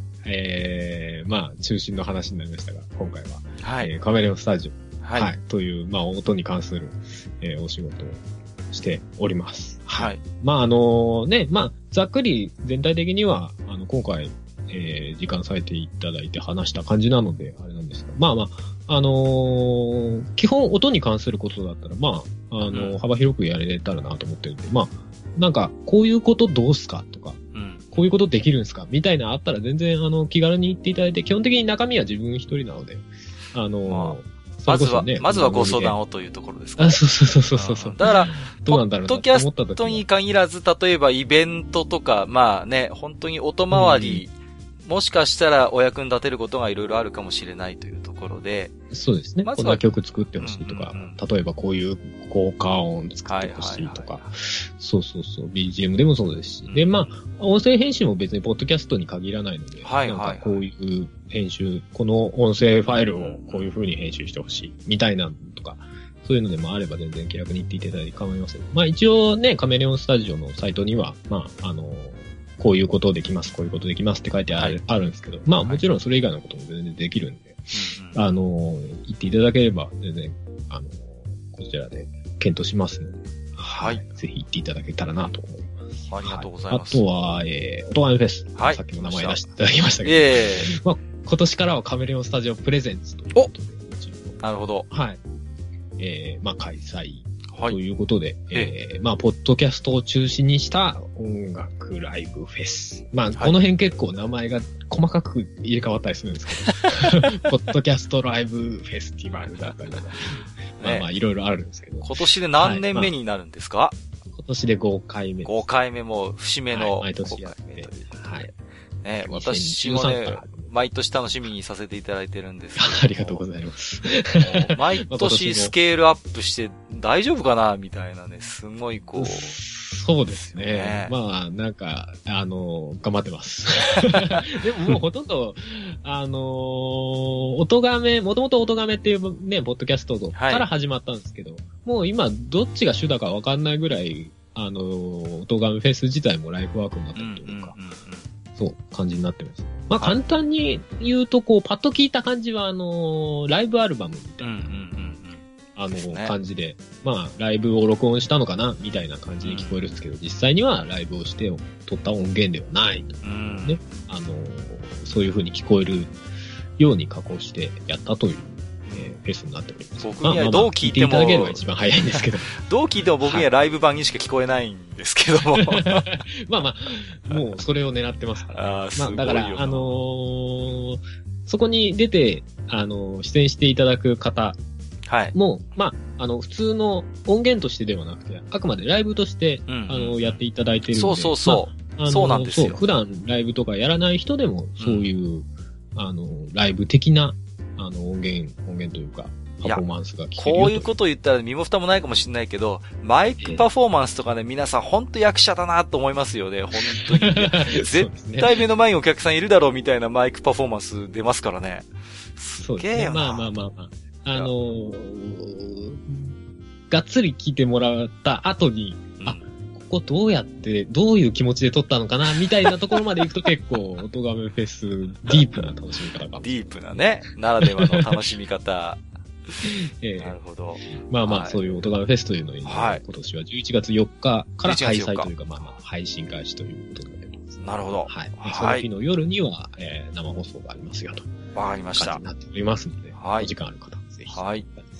ありがとうございます。はい。そして、まあ、あのー、おとがめフェスの、まあ、名前にもくっついてますけども、まあ、普段、はるさんが、えー、ライフワークとされている、あの、もう一つの番組といいますか、校長的な番組として、はい、まあ、おとがめというね、えー、そうですね。おとがめという番組がありまして、まあ、その番組は、えー、ふもさんという、まあまあ、はい、嫁さんなんですが、はい、一緒にやって喋っておりますよという番組をやっております。はい。割とテーマは、まあ、それ以外にも、あの、ゲームの話あり、こう、音楽の話題あり、結構日常の話題ありということでね。はい、そうですね。まあ、あの、あんまり捉えどころのない番組かも。あの、正直、ね、今回話の中で、あの、愚者の宮殿さんのコンセプトがこう、バッチリしてて、はい、あの、BGM をあんまり変えないっていうコンセプトはある種真逆かもしれない。かなり、あの、音がめも250回ぐらいやってるんですけど、はい。もう BGM8 代目とかになってますからね。BGM とかオープニングの曲がね。いやそうそうそう。まあまあ、そこは、あの、逆に、うちの番組は、あの、自分が作った BGM、もう完全に自分が作った BGM しかかかってないんですけど、はいはいはい。ある意味贅沢な番組だと僕思いますけどね。そうですね。で、そう、そこで、まあ BGM もある種、その、なんだろうな、クリエイトというか、していくっていう面白さがあるつもりで、あの、BGM 変えたりっていうのもあるんで。はい。そうそう。だからまあまあ、それはそれで、あの、うちの番組の形だなと思って。そうですね。まあ、いや、興味ある方はぜひ、聞いていただけたら。はい。ってますし、えー、最近は気づいたらポッドキャスト6個ぐらいやってたなので。いやーね、本当にあの、ポッドキャストの日にね、あの、更新されます、ね、ポッドキャストのポッドキャストっていう番組もね。はい。あれも一つですね。はい、年一更新なので、あんまり、あの、負担はないです。はい。まあ、そういう感じで、あの、他にも結構、いろいろやってますんで、あの、はい、全部説明してるとさすがに時間長くなっちゃう。まあ、あの、えっ、ー、と、春ポータルサイトってそうですね。検索していただけると、あの、はい、全部もうまとまったところが出てきます。はい。えー、ぜひ検索していただけたら。そう、ね、まあ、あと、あれですね、さっきのポッドキャスト制作指南所も、ね、はい、やっておりますので。えポッドキャスト始めようかなって思ってる方は、ぜひ、はい、ぜひぜひ、えー、見ていただけたらいいかな、という感じになります。今回はあれですか、はい、私どもの方の記事の方でもリンクを貼らせていただいても大丈夫ですか？あ、ぜひ、よろしくお願いします。はい、じゃあ、あの、ぜひ気になった方はですね、リンク貼っておきますので、ぜひ辿っていただければなと、はい、えー、思っております。はい。はい。えー、で、最後にですね、一つお断りがありますけども、今回のね、えー、春さんに手掛けていただきました、こう、新 BGM 意識はですね、えー、著作権の方は、はい、えー、春さん及びカメレオンスタジオさんの方で、えー、持っております。で、えっ、ー、と、こちらもちろんね、えっ、ー、と、私の番組のために作っていただいたものですので、著作権も放棄はしておりませんので、えー、まあ、無断使用の方は、えー、ちょっと固くお断りをさせていただくということでね、まあ、そこだけはちょっと一つ。まあ、トークが載ってますからね、使いようがないかなとは思うんですけども。まあ、えー、ここから BGM を抜き出したら逆になかなかです。ね、なかなかのテク、そこまでのテクニックがあったら一から作った方が早いんじゃないかみたいな話もありますけれども。え、ということですので一つよろしくお願いします。まあ、もしなんか、ね、あの、どこかでそういうコラボとかでね、はいはい。使いたいとかあれば、はい、はい。カさんの方に。え、まあ、ご相談いただければそこは。ご相談いただね。っていうか、そういうことですので、よろしくお願いいたします。はい。はい、えー、ということでですね、まあいろいろとあのね、今回いろいろ新 BGM のことを中心にですね、いろいろと春さんにお伺いさせていただいたんですけれども、えー、春さんいかがでしたでしょうか？全体を通して。え、えー、と、緊張しました。え、そうですか？いや。いや、正直あの、ほら、ね、いやいやいや、もうなんか落ち着いた。いや、うちの音がめって結構、結構ラフに撮ってるんですよ。ああ、なるほど。結構ラフに撮ってるんで、やっぱりなんかこう、ちゃんとされてるんで、番組の方もね。そんなね、思ったほどちゃんとしてないんですよ、うちも、多分。いやー、もうこんだけレジュメ書いてる時点で。そう、内幕をそんな暴露しないように。全くないですから、うちのいやいや いや。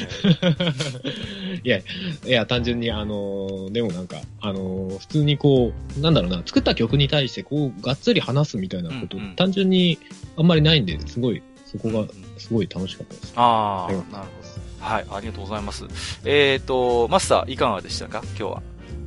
そうですね。まあ、あの、いろいろ曲に、えー、まつわる、なんていうか、意図というか、うん、そういうものが聞けてよかったんじゃないかと思いますけども。はい。ありがとうございます。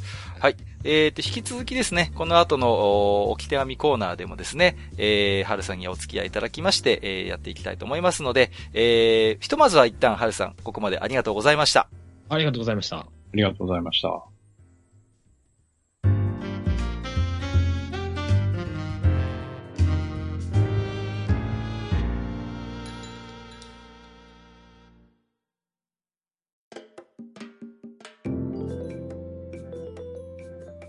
はい。えー、それではね、本日は、えっ、ー、と、ポッドキャスト音亀から、えー、春さんをお招きいたしまして、えー、お送りしております、愚者の宮殿ですけれども、えー、今回も多数の置き手紙をいただいておりますので、えー、こちらの方をですね、ご紹介をしていきたいと思いますよ。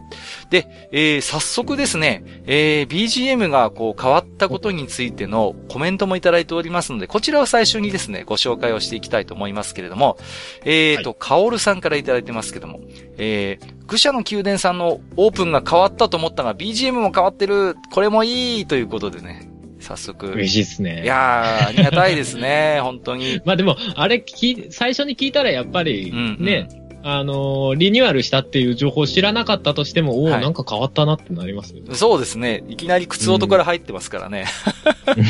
うん、あれ？と思いますよね。あれ番組間違えたかなとか思われないかなと思って。いやいやいや。いや、でもすぐカッカさんがね、喋り始めるああ、そうですね。ええ。ええ。えっ、と、もう一つ、えー、プラスさんからも、うわば、かっこよくなってるということで、これはね、前よりいいということで、すごいポジティブ。よかったですよね。いや、変わってるだけだと、確かにね、うんうん、いい意味なのか悪い意味なのかみたいなそうなんですけど、まあ、かっこよくなってると思う はっきり言っていただいたんで。いやありがたいです。ありがたいですね。あの、ぜひですね、えー、皆様からもこの新 BGM のね、感想、えー、いただければ、大変、私どももありがたいですし、はるさんも、えー、多分興味があると思いますので、えー、ぜひともよろしくお願いいたします。ということで。はい。はい。ではですね、えっ、ー、と、本日も Gmail の方から、えー、ご紹介をしていきたいと思いますけども、じゃあこちらの方はマスターお願いしてもよろしいでしょうか？はい。じゃあね、えー、Gmail の方の置き手紙をご紹介していきたいと思います。はい。えー、まず1本目。えっ、ー、と、この方は水波龍さんでよかったんでしたっけ、えー、南龍さんですね。あ、南龍さんでしたっけ、はい、ごめんなさい。はい、南龍さんからいただいてます。えー、リニューアルおめでとうございます。ここでも。えー、先日、自堕落斎さんにより名前の由来が暴かれてしまった南龍です。うん、えー、自分でももはや由来を忘れていたのはご勘弁を。えー、妖魔夜行懐かしいですね。えー、コンプティークから派生した TRPG 専門誌、コンプ RPG で迷子情報が掲載されていたのをよく覚えています。うん、えー、日本のガープスではルナルサーガも人気の双璧でしたね。はい、と、もっともらしく言っておきながら告白します。なんと私、ガープスをほとんどプレイしたことがないので。そうなんですね、えー、こんな名前を付けておきながら申し訳ありません。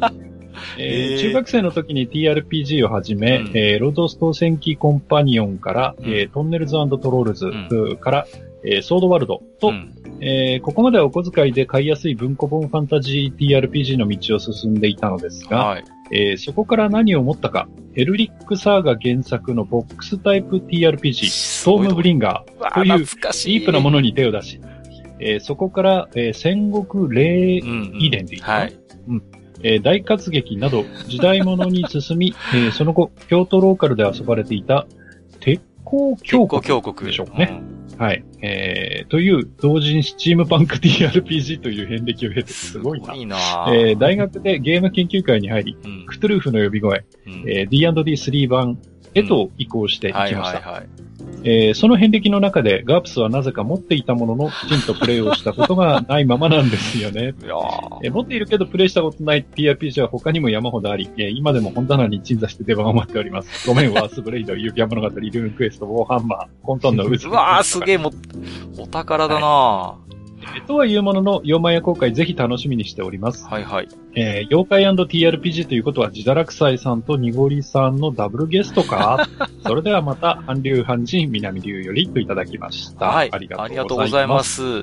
いやー、すごいですね。ストームブリンガーとかも、いや、結構難しいんですよ。これ、プレインも難しい TRPG なんで、いや、ストームブリンガー普通に遊べたんなら余裕でガープス遊べる気がするんですけどもね。いやー、すごいですね。いや。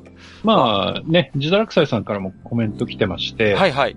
えー、何事にもあることと思うのですが、えー、源流に立ち返るというのは起こるので、えより深いところに沈んでいくのはありますよね。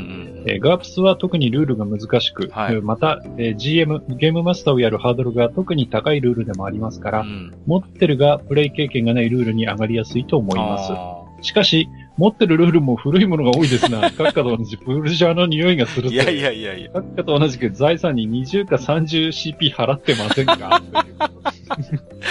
20、30キャラクターポイントも払ってたら大富豪ですけどね、ガープスの世界ではね。うんうん。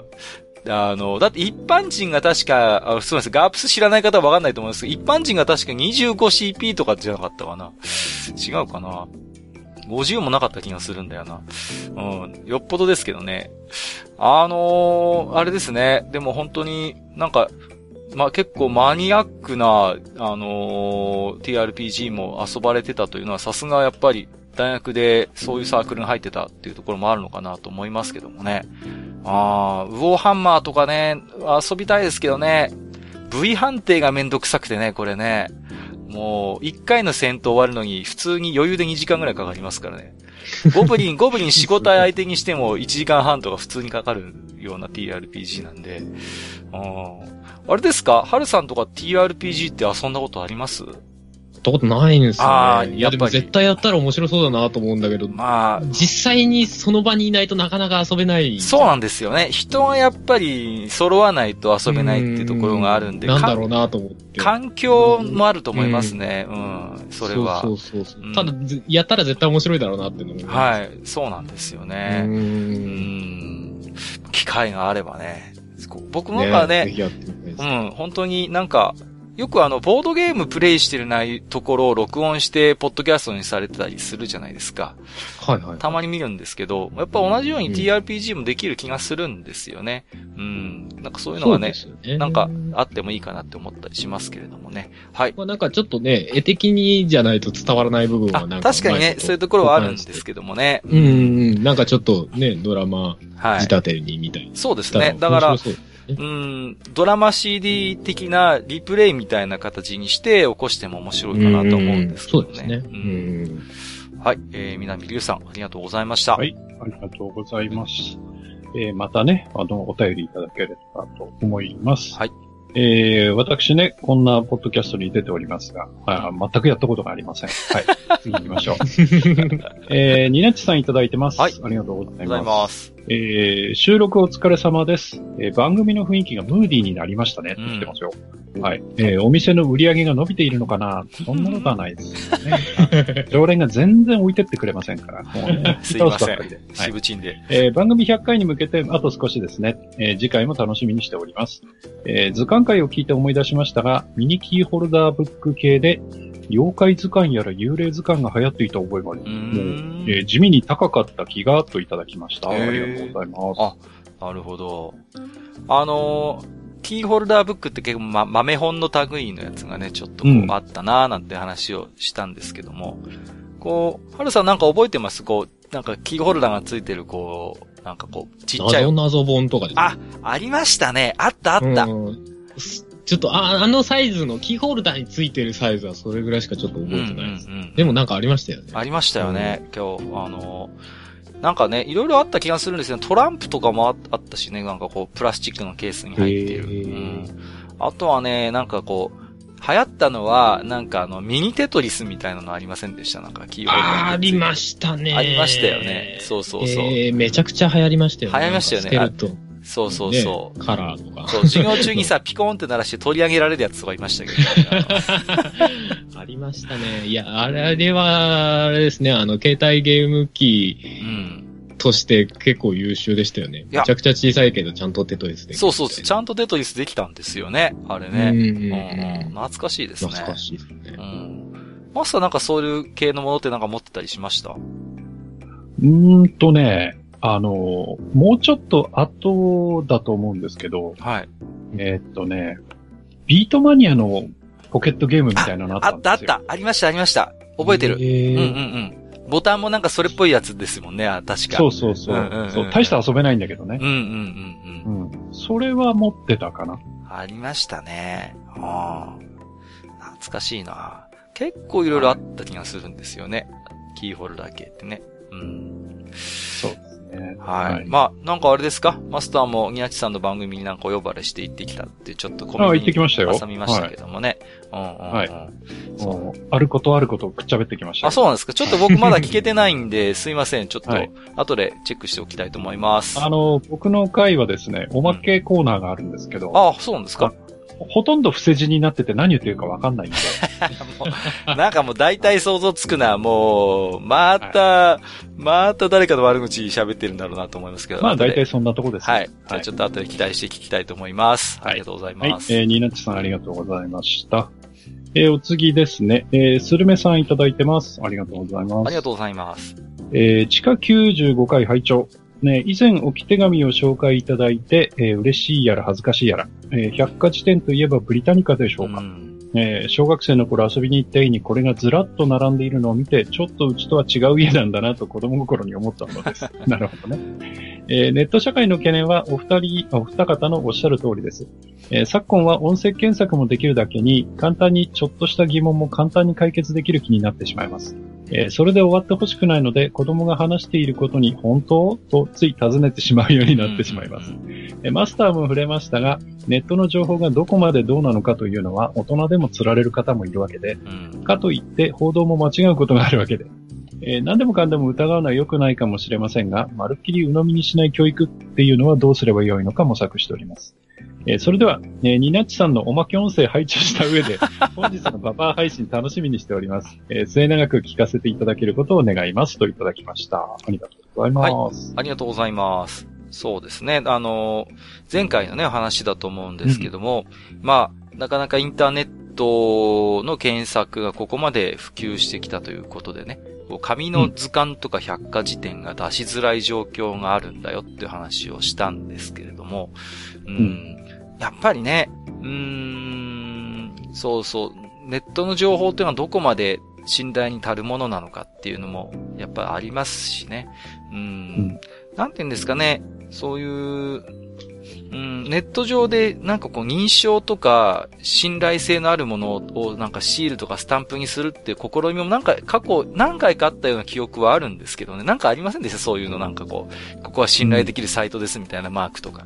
なんかね、結構、あった記憶もあるんだけど、結局なんかそういうのもあまり一般化せずに終わっていったようなところがあって、うん、なかなかね、やっぱりこう、ね、ネットに転がってる情報の真偽みたいなものってのは常にどっかにあるよなってことを思うんですけどもね。うん。はるさんってこう、小さい頃百科事典とか図鑑とかってなんか触れたりしたことってあります？どうすかね。あんまり見た記憶はないですけど、多分、うん。性質としては多分好きです。ああ、性質としては。どちらかっていうと、あの、文系か理系かって言われると理系っぽい気がするので。あ、なるほど。うん、ああいうの見るのは好きな気がします、はい、今でもね、あの、なんか気になったことすぐにネットで調べたりみたいな実際しますしね。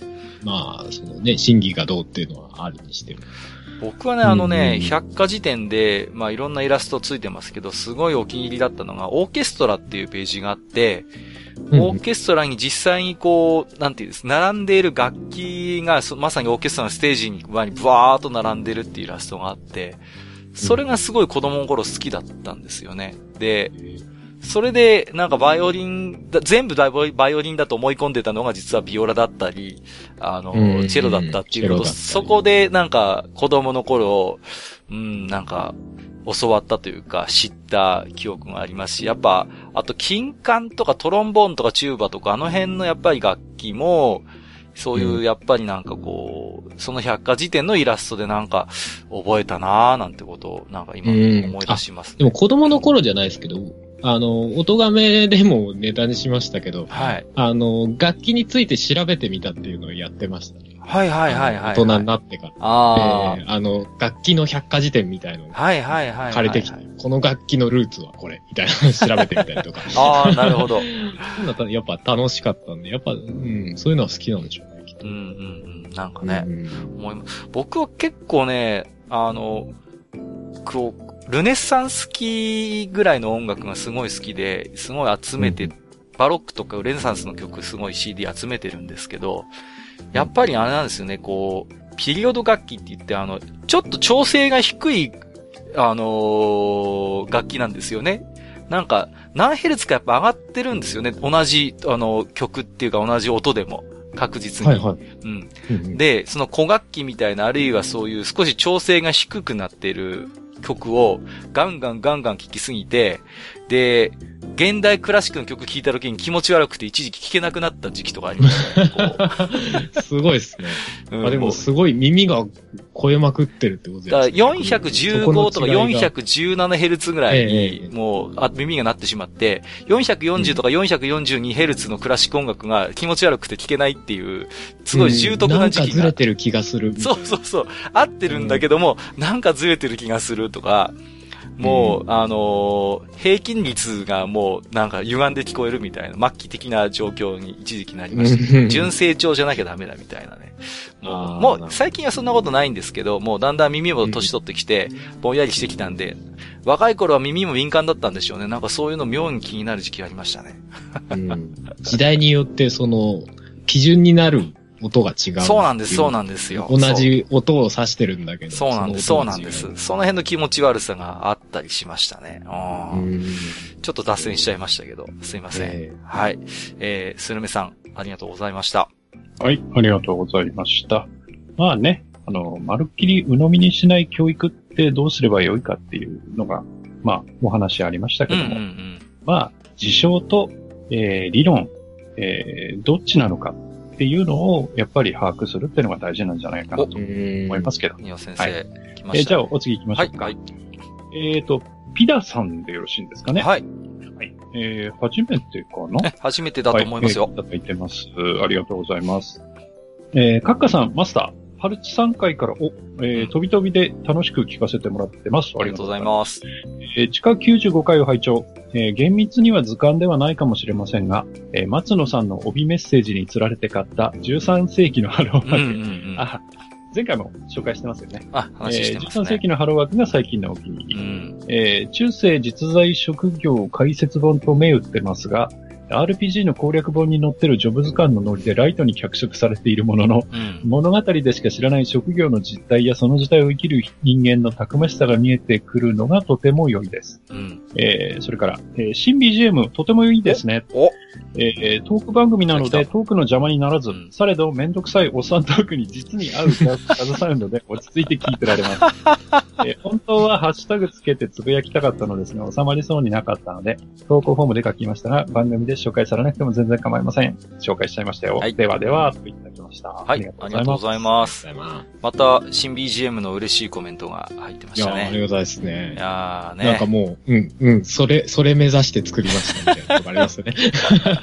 いいですね、このめんどくさいおっさんトークに実に合うジャズサウンドっていうことでね。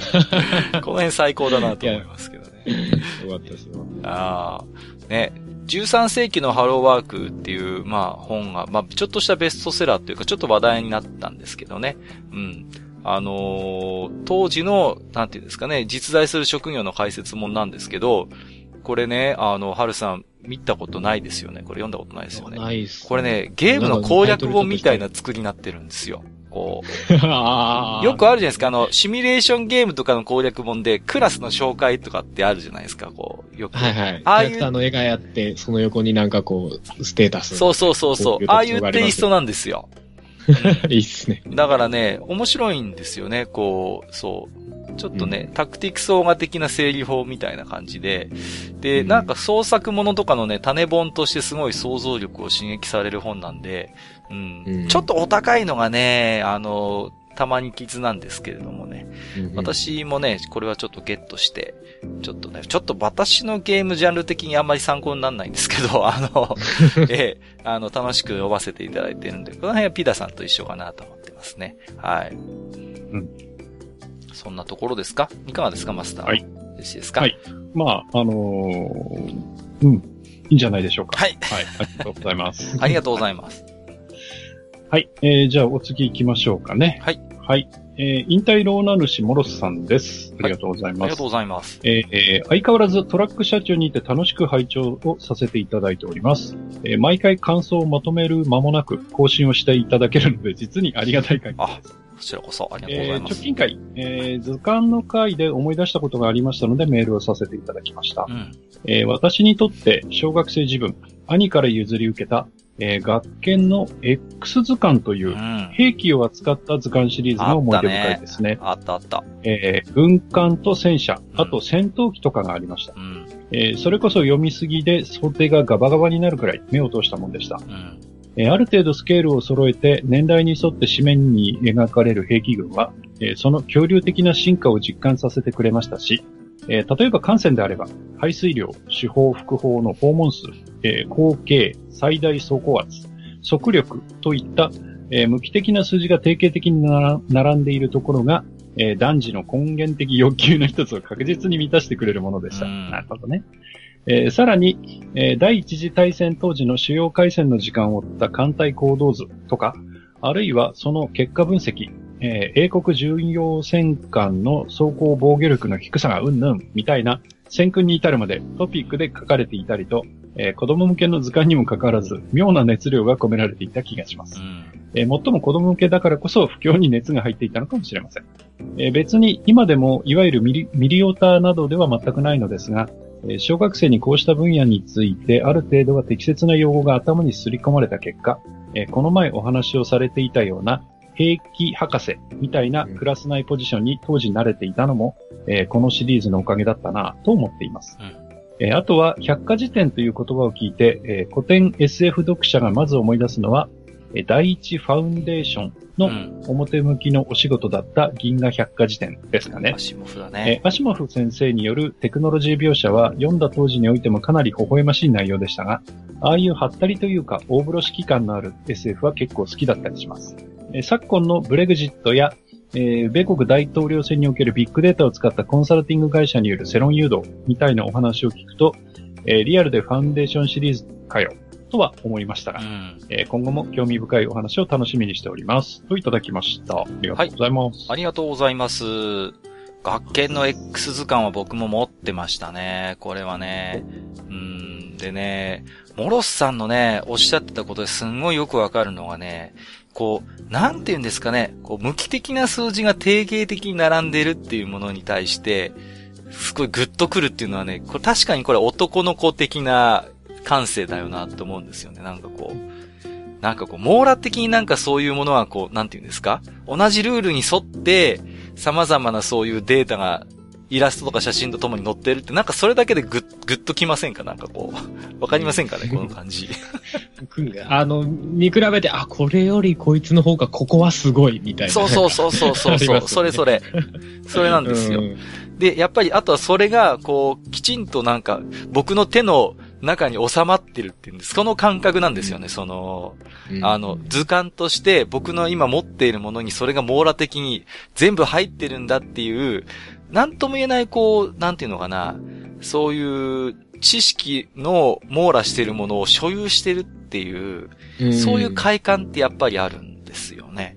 決してね、自分にもう、自分の中に網羅的に、その、記憶されたわけではないんだけど、でも、その気になればちゃんと調べられる。そうそう、そこなんですよ。だから、いざという時に当たれるっていう、それに当たれるっていう、自分の内部の記憶装置には限界があるから、あの、あれですけど、うん、いざその気になれば、自分の所有しているもので、それをきちんと、うん、あの、調べられるっていう、うん、そういう、なんていうのかな、あの、実現可能性を持っている快感っていうのがある。ですよね。その、本を集める人って、まあ僕もそうなんですけど、やっぱそういう願望が多分、いつまで経っても残ってるタイプだと思うんですよね。収集癖があるんですよね。で、僕なんかはもうちょっと引くぐらい、ちょっと本がいっぱいありすぎて、やばいんですけど、あの、整理できないんですよね。捨てたりできないんですよね、そういうのをね。うん、いつか読むからって言って、本当に読むかどうかわかんないんだけど。まあ大体そうですね。そうそうそう 自分。自分はそれが、あの、ゲームでよくありますね。ああ。いつかやるかなと思って撮ってあるゲーム。はいはいはい、これもうさすがにやらねえんじゃねえかな、みたいな。ハードないしな、みたいな。わかりますね。ね後半で、あの、アシモフのファウンデーションについて触れられてますけど、これもね、相当古い SF 書、も古典ですけどね、ファウンデーションはでも名作だと思いますよ。本当に。あの、設定がもう結構高等向けなんですよね、その、そう、ファウンデーションの人たちのまさに表向きの仕事が銀河百科事典を編纂するっていうことで、まあ裏ではいろいろやってるんですけど、すごいね、こう、今見ると結構ガバガバな設定だったり、高等無形なんですけど、その辺のなんとか、はったりも含めてね、SF の古典って面白いんですよね、なんか。うん、今ね、結構チクチク突っ込まれるんですよね、SF 作品って。どうしても、ここの設定がおかしいとか、あれが甘いとか、これはありえないとかっていう、まあ、うるさ型がいっぱいいるジャンルなんですけど、結構アシモフの時代ってまだまだ SF なんでもありみたいな空気があったんで、うん。だから、モロスさんのおっしゃるようにね、本当に、なんていう、いい意味でこう、そういう細かい、なんかあの、語尾とかを気にしない大風呂敷感があってね。これは本当にモロスさんと僕も感想を同一にしますね、この部分はね。はい。萩谷さんはいかがですか？この置き手紙読んでみて。そうですね。いや、あのー、まあ、図鑑とかを読んで、その数字にドキドキワクワクしたっていう気持ちはもう痛いほどわかりますね。うん、うん、うん。はい。そうなんですよね。でね、感染のやつ僕もね、持ってたんで、なんとなく覚えてるんですけどね、あのー、体感巨峰主義が台頭してきて、それが終焉していくのがね、見事にわかるんですよ、この図鑑って。もう、高係数とかが、もうどんどんありえない方と途中から加速度的に大きくなっていくんですね。で、ところが、それにはもう追いつかなくなって、また小回りを聞く巡洋艦時代に戻っていくみたいな。それがね、網羅的に乗ってたのはこの図鑑の本当に優れてたところですね。いいですね。うん、うん。面白かったですよ。僕もこれはね、もう多分ボロボロになって今手元にないと思うんだけれど、もしね、モロスさんがまだお持ちだとするならばね、大切にしてもらいたいなと思いますね。はい。えー、うん、モロスさんどうもありがとうございました。はい、ありがとうございました。はい。ここから先はですね、えー、ツイッターのリプライやハッシュタグ愚者の宮殿をつけていただいた置き手紙からいくつか抜粋をしてご紹介をさせていただきます。もちろんすべてをお目通しはさせていただいておりますので、よろしくお願いいたします。えー、骨っこライダーさん。えー、写真付きでつぶやいていただいてましたね。えー、我が家にも百科事典があったなと思い、初めて中を見てみました。辞書みたいな堅苦しいものとイメージしていましたが、写真やイラストが多用されていて、思いのほか面白くて勉強になりますね。小さい頃に触らなかったことは悔やまれます。52年前の学研現代新百科事典6巻分冊です。ということでね。うん、これね、あの、オートバイの写真とかね、あの、ついてますけれどもね。なんかこういうのいいですよね、なんかね。あの、面白い。こう、自動車のこうね、こう、機関の話、機関のページみたいなのもね、あったりなんかしてね。これ逆に今見ると時代を感じていいかもね。そうなんですよね。うん、かえってなんか、あのー、新鮮だと思いますよね。うんうんうん。これ、ぜひね、大切にしてもらいたいなと思いますね。こういうのはね。はい。いいですね。ありがとうございます。えー、カオルさん。マスターの言ってたのこれか。これは確かに欲しい。うちの会社も車窓じゃなくこんなのにすればいいのにっていうことで、これ、前回マスターがおっしゃってた、ホリボア製作所さんでしたっけ？そうですね。の、えっ、ー、と、カレンダーがこういう風に、今年はこのトンボの種類が、そうなんですよ。すごいですね、これね。うん。すごいでしょ？うんうん。これ欲しい。いいっすね。こういうの欲しい。毎年虫の種類が変わったりとかなんですかね。いや、あの、虫とは限らないんですよ。うんうんうんうん。鳥だとか。そうそうそう。鳥だったりとか、うん。いろんなもの、花だったりとか、いろいろ変わるんで。でも結構、一つに種類限っても、種種類というか、その一つの生き物に限っても、世界中で調べたら、まあ365種類以上なんかザラに言いそうですもんね。いや、だから、その、図鑑っていうふうに考えると数は少ないんだけど、でも、うん、やっぱカレンダーとして見たときにね、すごい楽しいんですよね。いいですよね。うん。で、これ結構、版も大きいんで、あの、大きいサイズのカレンダーなんで。あ、じゃあ結構見応えもあるんですね。見応えもしますよ。はい。ね、単純に知識もつきそうですね。なんかね。なんか、ふとした時に見ちゃいそう。そうそうそうそう。ね。いいっすね。これね。いや、でも結構作るのお金と手間かかるでしょうけどね。うん。そうですまあでももうやめられないんだろうな。多分ファンがいっぱいいるだろうから。うん。ぜひでも続けてもらいたい。引っ込みはつかなくなってると思います。ですよね。うん。でも、ぜひね、続けてもらいたいなと思うよな。はい。えー、ありがとうございます。えー、ピスケさん。えー、まさに黄色い図鑑5冊セットで買ってもらい、今でも押し入れに入っております。今度実家帰ったら、誇りを払い読んでみます。ということで、これは小学館だと思いますね、黄色い図鑑はね。うん、うん、うん。あの、当時多分一番よく売れたシリーズだと思いますね、これはね。はい。今でも持ってるピスケさんみたいな家庭は結構あるんじゃないかなと思いますけれどもね。はい。えー、続きまして、天ぷらナイトさん。地下95回。えー、毒キノコ図鑑の件で、閣下が補定指名時盛られた話が聞けると期待した売店勢はどれだけいますかね っていうことで、あの、売店勢ってのは、あの、私がニコ生やってた頃のコミュニティの話なんですけど、あの、私昔、あの、実家からですね、キノコが、あの、一人暮らししてる時ですけど、実家からキノコが送られてきて、その中に毒キノコが入ってたんですよ。マジなんですよ。怖い。で、補定しめじっていうしめじがあるんです。で、これね、すごいうまいキノコなんですよ。すごいうまいキノコで、普通に食べてれば害はないんですけど、あのね、これ必ず悪酔い、お酒と食べると絶対悪酔いするっていうキノコなんですよ。うん、で、食い合わせがダメなんですそうなんです。食い合わせがダメなんですよ。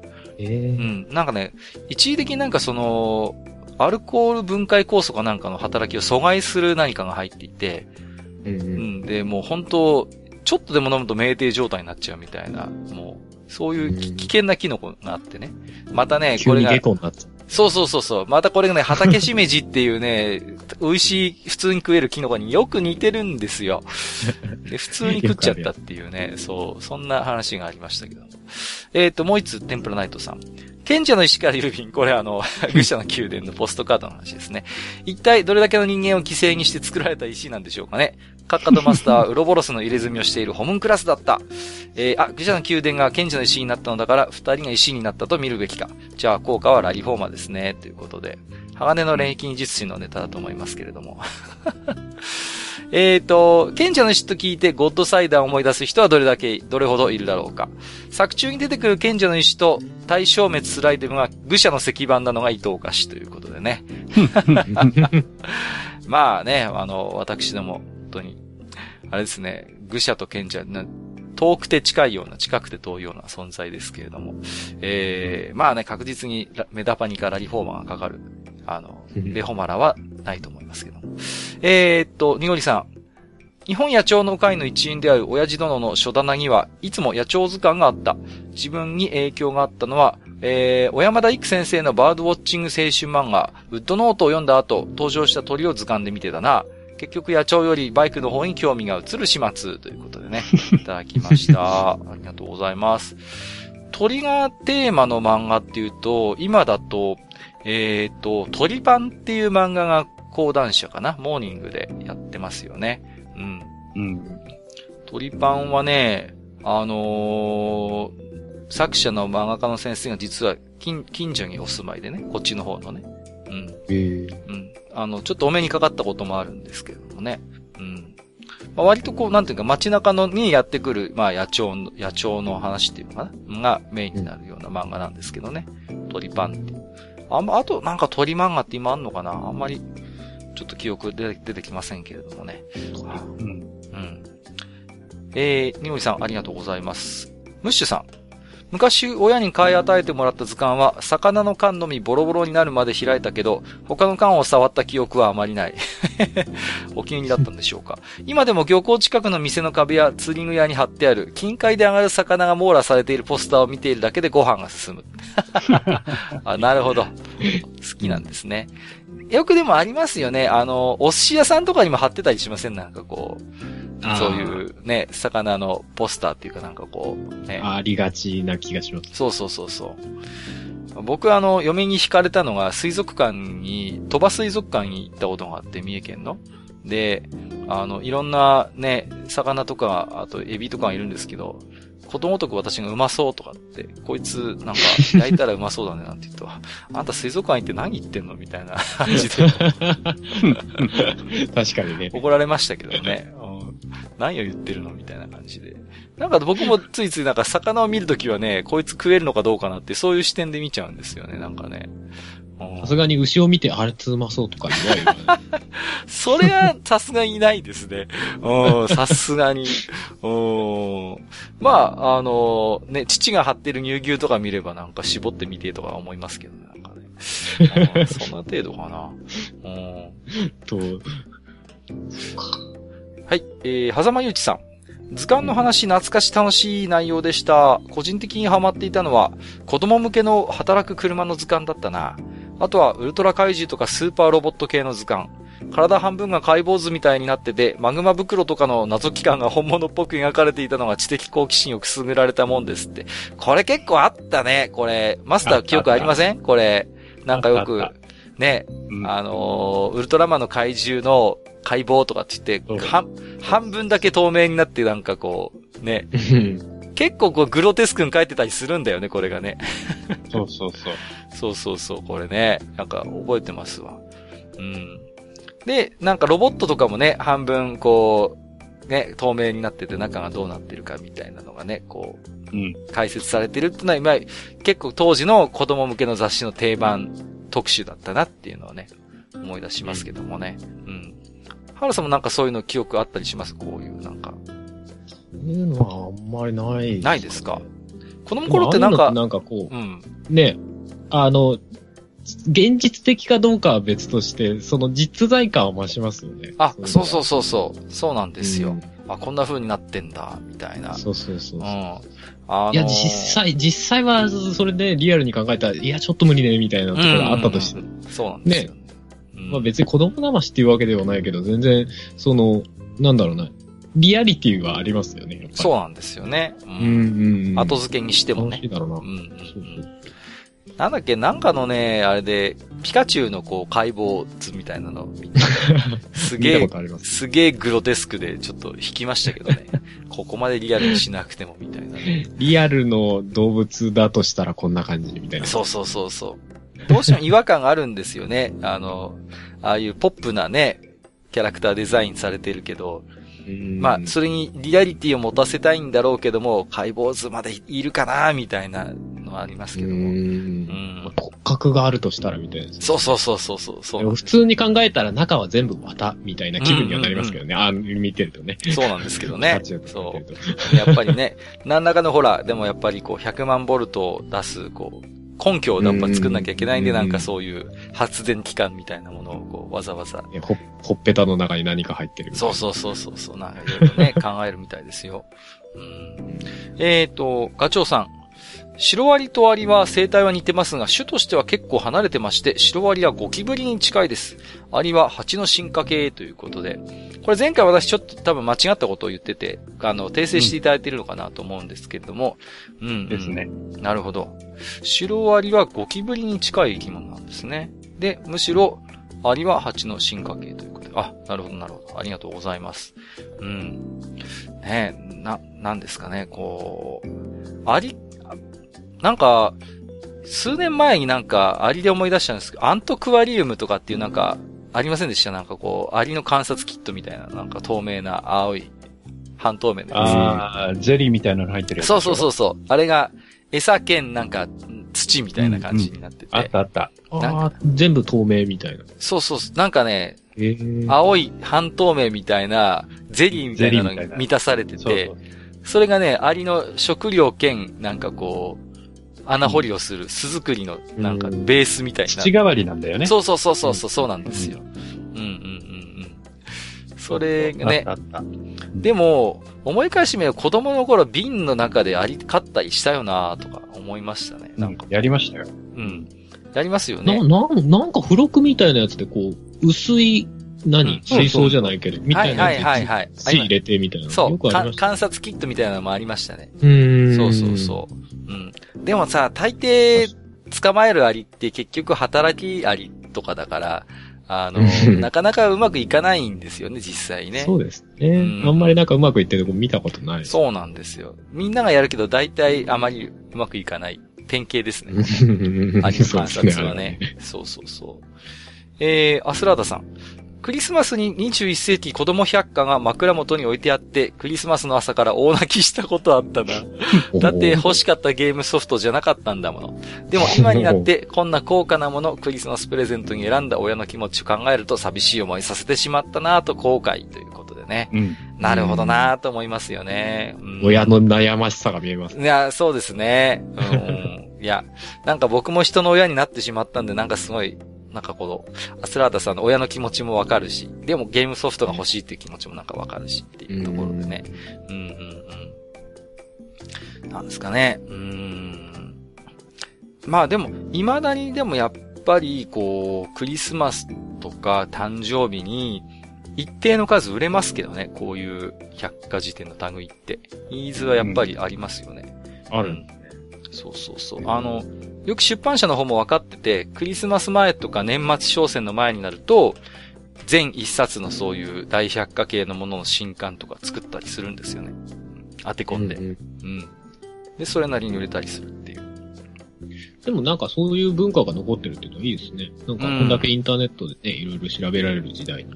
まあ。やっぱりちゃんとそういうのが残ってるって。そうですね。逆にやっぱ子供だからこそっていうのもあるかもしれませんよね。こう、そんな自由にこうネット検索がまだ環境的にできない年とかだったりするとやっぱり、うん。それに、なんていうのかなネットの情報に触れられるのって極端な話、何歳からでもできるじゃないですか。ある意味。えー、うん、だから、ちょっとやっぱわ、子供の頃は少なくともなんかこう少しでも良質なというか選別された、うん、そういう情報に触れてもらいたいっていうなんか気持ちもあるのかなってことを思ったりしますね。はい。うんうんうん、えっ、ー、と、ケイさん。95回拝聴閣下の兄貴はコロンボのうちの神さん的な存在だと疑ってた時期もありました。わら、ということで。実在するんです ちゃんといるんです。うん。そうなんです。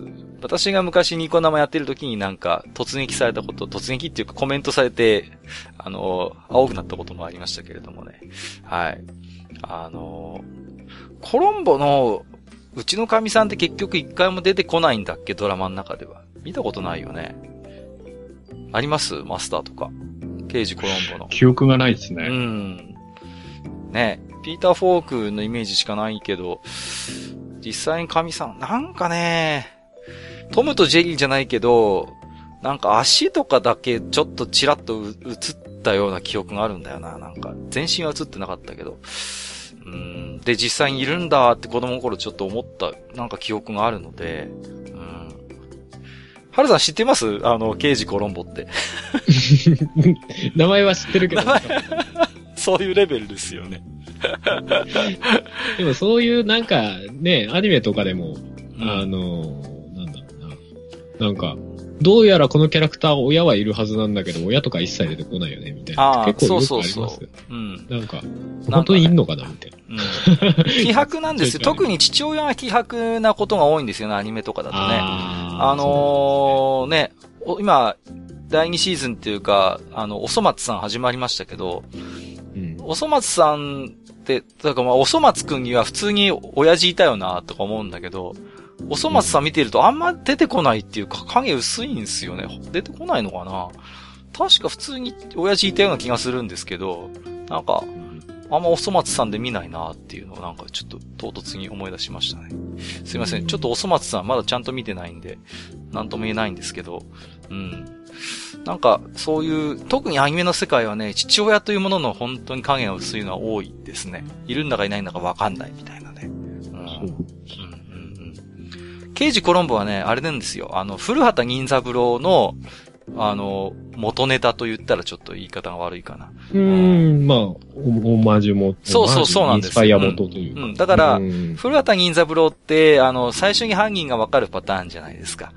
あれって刑事コロンボから来てるんですよね。コロンボも最初に必ず犯人がわかるんですよ。もう。そういうテンプレなんですね。うん、そういうテンプレなんですよ。で、あとはその、犯人がもう視聴者も分かってるので、それをこう一見とぼけたコロンボがね、どう追い詰めていくのかみたいなのが、結構心理劇みたいなテイストなんですよ。とぼけてると見せかけてみたいな。そうそうそう、とぼけて、そう、とぼけてると見せかけてめっちゃ切れ者みたいなね。そういう感じなんですよ。うん。たまに今でも BS とかでやってたりしますよね、萩和さん、これ。うーん、やってますね。たまにやってますよね。でも、なんか、一時期に比べるとちょっと見なくなったかな。そうですね。うん、一時期結構頻繁にやってたんですけどね。うん。うん、もう、たまに BS パッとつけると、あの、ナイタ、ナイトライダーとかやってたりすると油断ならないんですよね。つい、やってるやってる。ついつい見るんですよ。もう、ずるいよなと思って。もう、うっかりね、つけた時にね、やってるともうダメですね。えー、みたらし長虫さん。我が家にあったのは動物、魚、鳥など7冊と作品、それから動物の鳴き声の収録したカセットテープのセットでした。時代ですね、カセットテープ。兄貴に買ったものでしょうが、私が眠るように愛用させていただきました。そんなに期待の長男やったんやろうかと、ふんと鼻を鳴らす次男、過去私ということでね。はい。これはでもね、うん、兄弟のものをこう、ちょっとこうね、拝借するってのは私も結構ありましたね、これはね。うん。はっきり共用してるわけじゃない、共有してるわけじゃないんだけど、やっぱりちょっとね、借りてみちゃうみたいな感じでね。まあまあまあ、兄弟がいると共有財産じゃないですけど。そうそうそうそうまあまあまあ、勝手に見ていいよみたいな。そうですよね。うん、うん、うん。そういう感じだと思いますね。うん。結構ね、僕も、なんというか、上の兄貴、年の離れた感じなんで、結構、そこのね、結構大人びた、こう背伸びして、そういう難しい本とか、本棚から拝借して読んだりしましたね。うん。うん、えー、トロロさん。愚者の宮殿地下95階を拝聴。図鑑の話を聞いていると15世紀頃に書かれたボイニッチ趣向という本の話題を思い出した。謎の文字と不思議なイラスト、あれは図鑑っぽいけど、記書かなということでいただいております。ちょっとなんかこの前もカルクットゲッターとかでなんかちょっとこう、話題になってたな、ね、ットゲッターでね。うんうんうん、解読されたとかっていう。そうそうそうそうそう。出てましたけどね。ねまああれもなんか、解読されたっていう説が出たみたいな話だってどっかで聞きましたけど、ね。うん。結局なんかね、だから、ああいう類のものによくあるんですけども、なんか、必要以上にというか、その、現実以上に我々が先回りしていろいろ深く解釈してしまうっていうところがあってね。うん、うん、だそれを果たして解読と言っていいのかっていう問題は常に付きまとうんですけれどもね。ただ、ポインチ思考って大いに我々のでも想像力を刺激する本であることはもう間違いないですからね。そうですね。まあ、書いた人が意図してんのか、うん、何なのかわかんないけれど、結果的にね、面白い本。そうですよね。うん、謎の本。うん。萩谷さんもご存知ですよね、ボイニチシコっていうのは。はい。あの、つい最近ですよね。あの、ちょっと、まあ、騒ぎというか。そうそうそうそう。ね、うん、解読されたよ、みたいなんで、それに対して、いや、そん、その、い、なんか理論はおかしいみたいなのもいっぱい出てたっていう。そうそうそうそう、はい、そうなんですよね。うん、でもあれ面白いのが解読されたらされたで、いや、解読されないで欲しかったわ、みたいなのがいっぱい上がってんのが面白かったですね。そうそうそう。何でしたっけ？なんか、健、健康法かなんかを書いてるよ、みたいな。うんうん。なんか、ああ、そうですね。なんか、話ですね。とか、そうですね。はい。うん、まあ、やっぱりこう、ロマンとして謎は謎のままであってほしいっていうどっかにある、そうですね。本当ロマンな感じありますね。そうそうそうそう。ましてやね、やっぱああいうなんか興味惹かれるイラストなんかがついてたりなんかする、なおのことね。うん。うん、そういうところもありますよね。えー、パンダ屋さん。が、えっと、写真付きでいただいてますよ。えー、まずどり案件。まずいほどではないが炭酸飲料なのにスカッとせずなんかもやっとする味。コーヒーと他の飲料を混ぜるドリンクが発売されても成功例って聞かないのになぜ企画の通るのかが不思議ということで、えー、また出てきましたね。出ましたね。コカ・コーラコーヒープラスっていう、この 何なんですかね、この定期的に出るんですよ、このね、コーヒーを炭酸にするっていうね。こう、なん、過去にもね、何回かあるんですよ。このね、コーヒーを炭酸にするっていう試みは。俺もまあ、これじゃないですけど、炭酸コーラは飲んだことありますね。あ、炭酸コー、炭酸コーヒーか。うん、びっくりした。炭酸コーラっていう。普通は、普通は炭酸だよなとか今も。炭酸コーヒー。ああ、飲めます僕なんか当たりに当たったことがないんですけど。うん結果的に、うん、まあ普通のコーヒーでいいかなって。そうそうそうそう。なんかね、なんかいまいち、そうなんですよね。まあでもなんか、な、なんか、それ作った人かなんかが、まあまあ、その、100人に1人とか、なんか、一定の割合で好きって言ってくれる人がいたら、成功だな、みたいな感じで、まあ、みたいなことは聞いたことある。多分、あれなんでしょうね。最初から大ヒットみたいなの狙ってなくて、そういう、ある程度ニッチな層にそれなりに受ければ、まあ、採算は確保できるっていう、そういうレベルなんだとは思うんですけどもね。あれじゃないですか、あの、ドクターペッパーみたいな位置に感じじゃないですか。多分狙って。ドクペね。そうそうそうそう。うん、あれ、ほんとなんか好きな人本当に好きですよね、なんかね。うんうん一、日一本ぐらいの勢いで飲んでる人とかいますもんね。そうそうそう。多分そういうポジションを狙ってるのかな、炭酸。なるほど。そういうこと。あ、でも、まずどりで思い出したんですけど、はい、昔、あの、飲んだ、コカ・コーラの亜種でバニラコーラっていうのあったね。ありましたね。バニラコーク。あれはちょっともう自分の中では劇的にまずいドリンク。あれ、あれきついっすよ。あれは僕もダメでしたね。あれは あの、自分の中で一番ひどい飲み物だな。わかりますね。うん。アクエリアス。飲んだ瞬間、コーラなんですけど、後味がバニラで。バニラっていうね。終わるっていう。あれはね。すっきりしない。すっきりしない。アクエリアスのシリーズでアクエリアスマックスってのが昔あったんですよね。これがね、死ぬほどまずくてね、うちの、うちの部活ではもう罰ゲーム扱いでしたね、アクエリアスマックスはね。時々そういうトチ狂ったの出ます、ね、そうそうそう、何なんですかね。定期的に未だに出るんですけど。えー、えー、どうしたっていうやつ。ねえ。えー、カオルさん。えー、サクレはレモン以外にマンゴーと白桃もあるということで、えー、写真付きでいただいておりますけれども、ね、この、ハルさんサクレレモンって食べたことあります？このかき氷的なアイス。それはあんま。あ、本当ですか？ないかね。シャビーはすげえ食べたことある。シャビーはね、そう、似たようなやつであるんですよね。うん、オレンジ味とかが、うん。サクレ、そうですか？あの、輪切りのレモンが上に乗ってるやつですよ。ああ、でも、うん。少ないけど食べたことはあるかもしれない。そうですか。僕ま、なんかね、やたらシャビーは食った記憶がああ、うん、僕はね、サクレをね、狂ったように食ってた時期がありましてね。毎日2個ぐらい食ってた時期があるんですけど。えー、うん。サクレ。マンゴー白桃この辺で見ないなちょっと探してみよう。えっ、ー、と、置き手紙以上となりますけれども、えっ、ー、と、現在、えー、愚者の宮殿では、えー、置き手紙を寄せていただいたリスナーさんに、愚者の宮殿オリジナルポストカードをプレゼントするキャンペーンを実施しております。詳細はブログの案内をチェックしてみてください。今週も、えっ、ー、と、到着しましたというお礼の置き手紙いただいておりますよ。えー、フェザーノートさん。えー、金星ポストカード届きました。とても素敵なイラストで構図も色使いも気に入りました。これからも隠れリスナーとして影となり、北国のバーの隅の席から他のお客さんのご迷惑にならないよう小声で応援します。ありがとうございました。といただきました。ありがとうございます。そんなに、あの、かしこまらなくてもと思うんですけど、ね、そんなね、隅、隅だなんて言わないで、うん、あの、なんならね、マスター変わっても構わない。やばいね、それは、ちょっと。もう、話が交渉すぎて僕もついていけなくなっちゃうかもしれませんけどもね。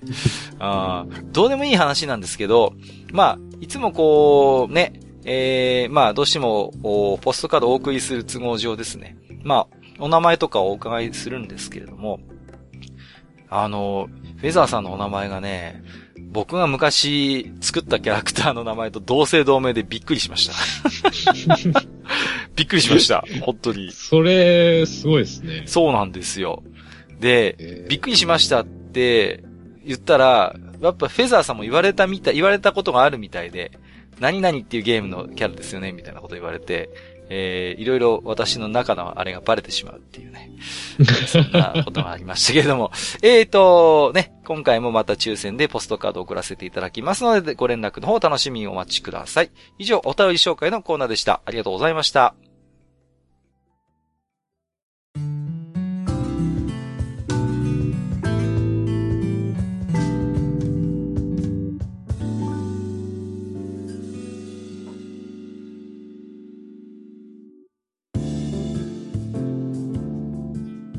はい。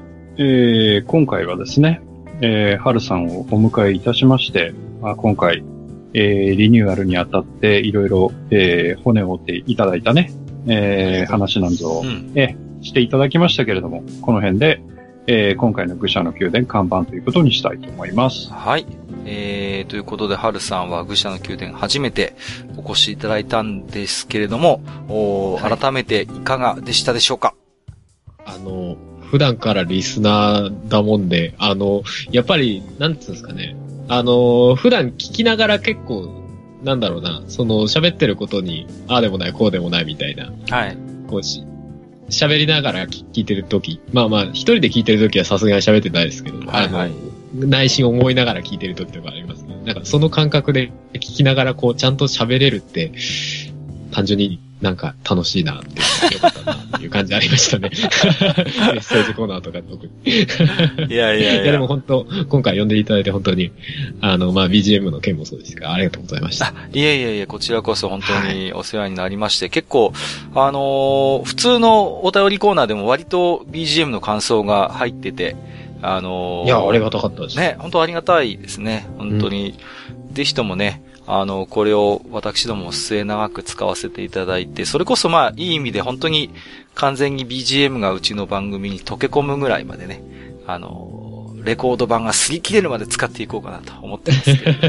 ぜひぜひ、末長く使っていただけると。ありがとうございます。とても作った方としてもとても嬉しいです。ええまあ、ということでまあね、まあ今も10月の半ばということで、まあ先ほどもちょっとね、お話ありましたけどもね、いよいよ今年の音亀フェスも近くなってきたということで、はい。え、いろいろ多分、春さんも今後、まあもうすでにそうかもしれませんけど、お忙しくされていらっしゃるのかなと思いますけれども。はい。まあ、音亀フェスも、カメレオンスタジオももろもろ 頑張っていきたいと思います。はい。もうね、いろいろと、まあ本当にね、いろいろな素敵なね、BGM も含めて、まあ、まあ、ポッドキャストあるいはそれ以外の含めていろいろ音回りなんでも、お気軽にご相談受け付けますということでしたので、はい。え、えー、ぜひ皆さん、えー、カムレオンスタジオ及び春さんの方もよろしくお願いしますということでね。はい。えーと、次回の愚者の宮殿なんですけれども、えー、最近ちょっとね、ゲームの話があんま出てきてなかったなということで、久々にマスターとですね、ゲーセン話でもしようかなと思ってたんですが、あのー、今回はですね、題しまして、ゲーセン大型筐体師ということでね、えー、ゲーセンにあった数々のアーケードゲームの中でも、えー、大型筐体と言われるようなね、えー、そういうものについていろいろとね、ちょっとテーマを絞ってお話をしていきたいなと、えー、思っておりますので、えー、マスターもよろしくお願いしますというところでね、あのー、僕あれなんですよね、大型筐体っていうと、まあ、戦場の絆とか、たまに遊んだり、まあ、ちょっと今も半分引退ぐらいになりましたけどもね。うん。結構ね、うちの地元のちっちゃいゲーセンを無理してこれ入れてね、なんか、すごいもう圧迫感なんですよね。もうね、だから、もう、ほんとね、あんまりね、でかすぎる今日、まああれは本当でかすぎるって言ってもいいと思うんですけどもね。まあそんな、まあ昔からそういう大型筐体って言われるものはいろいろありましたんで、その辺の思い出話なんか交えつつね、えー、マスターとおしゃべりをしていきたいと思っておりますですよ。はい。えー、ということで、えー、本日も長時間にわたりまして、えー、お聞きくださいまして、ありがとうございました。ここまでお相手をさせていただきましたのは、私こと、閣下と、私こと、はにわと、春でございました。はい。ありがとうございました。本日もご聴取いただきましてありがとうございました。ありがとうございました。ありがとうございました。めんどくさいおっさん二人と愉快なゲスト、そして皆さんのお便りで成り立つバー、愚者の宮殿。当店では生命線である皆さんのお便りを募集しております。お便りは当店のブログの投稿フォーム、または Gmail で受け付けております。Gmail アドレスは、フールパレスアットマーク Gmail.com。フールパレスのスペルは、f-o-o-l-p-a-l-a-c-e です。また、ツイッターで、ハッシュタグ、愚者の宮殿をつけてつぶやいていた場合には、そのツイートを当店にてご紹介させていただく場合がございます。自転車操業の当店を救うお便り、お待ちしております。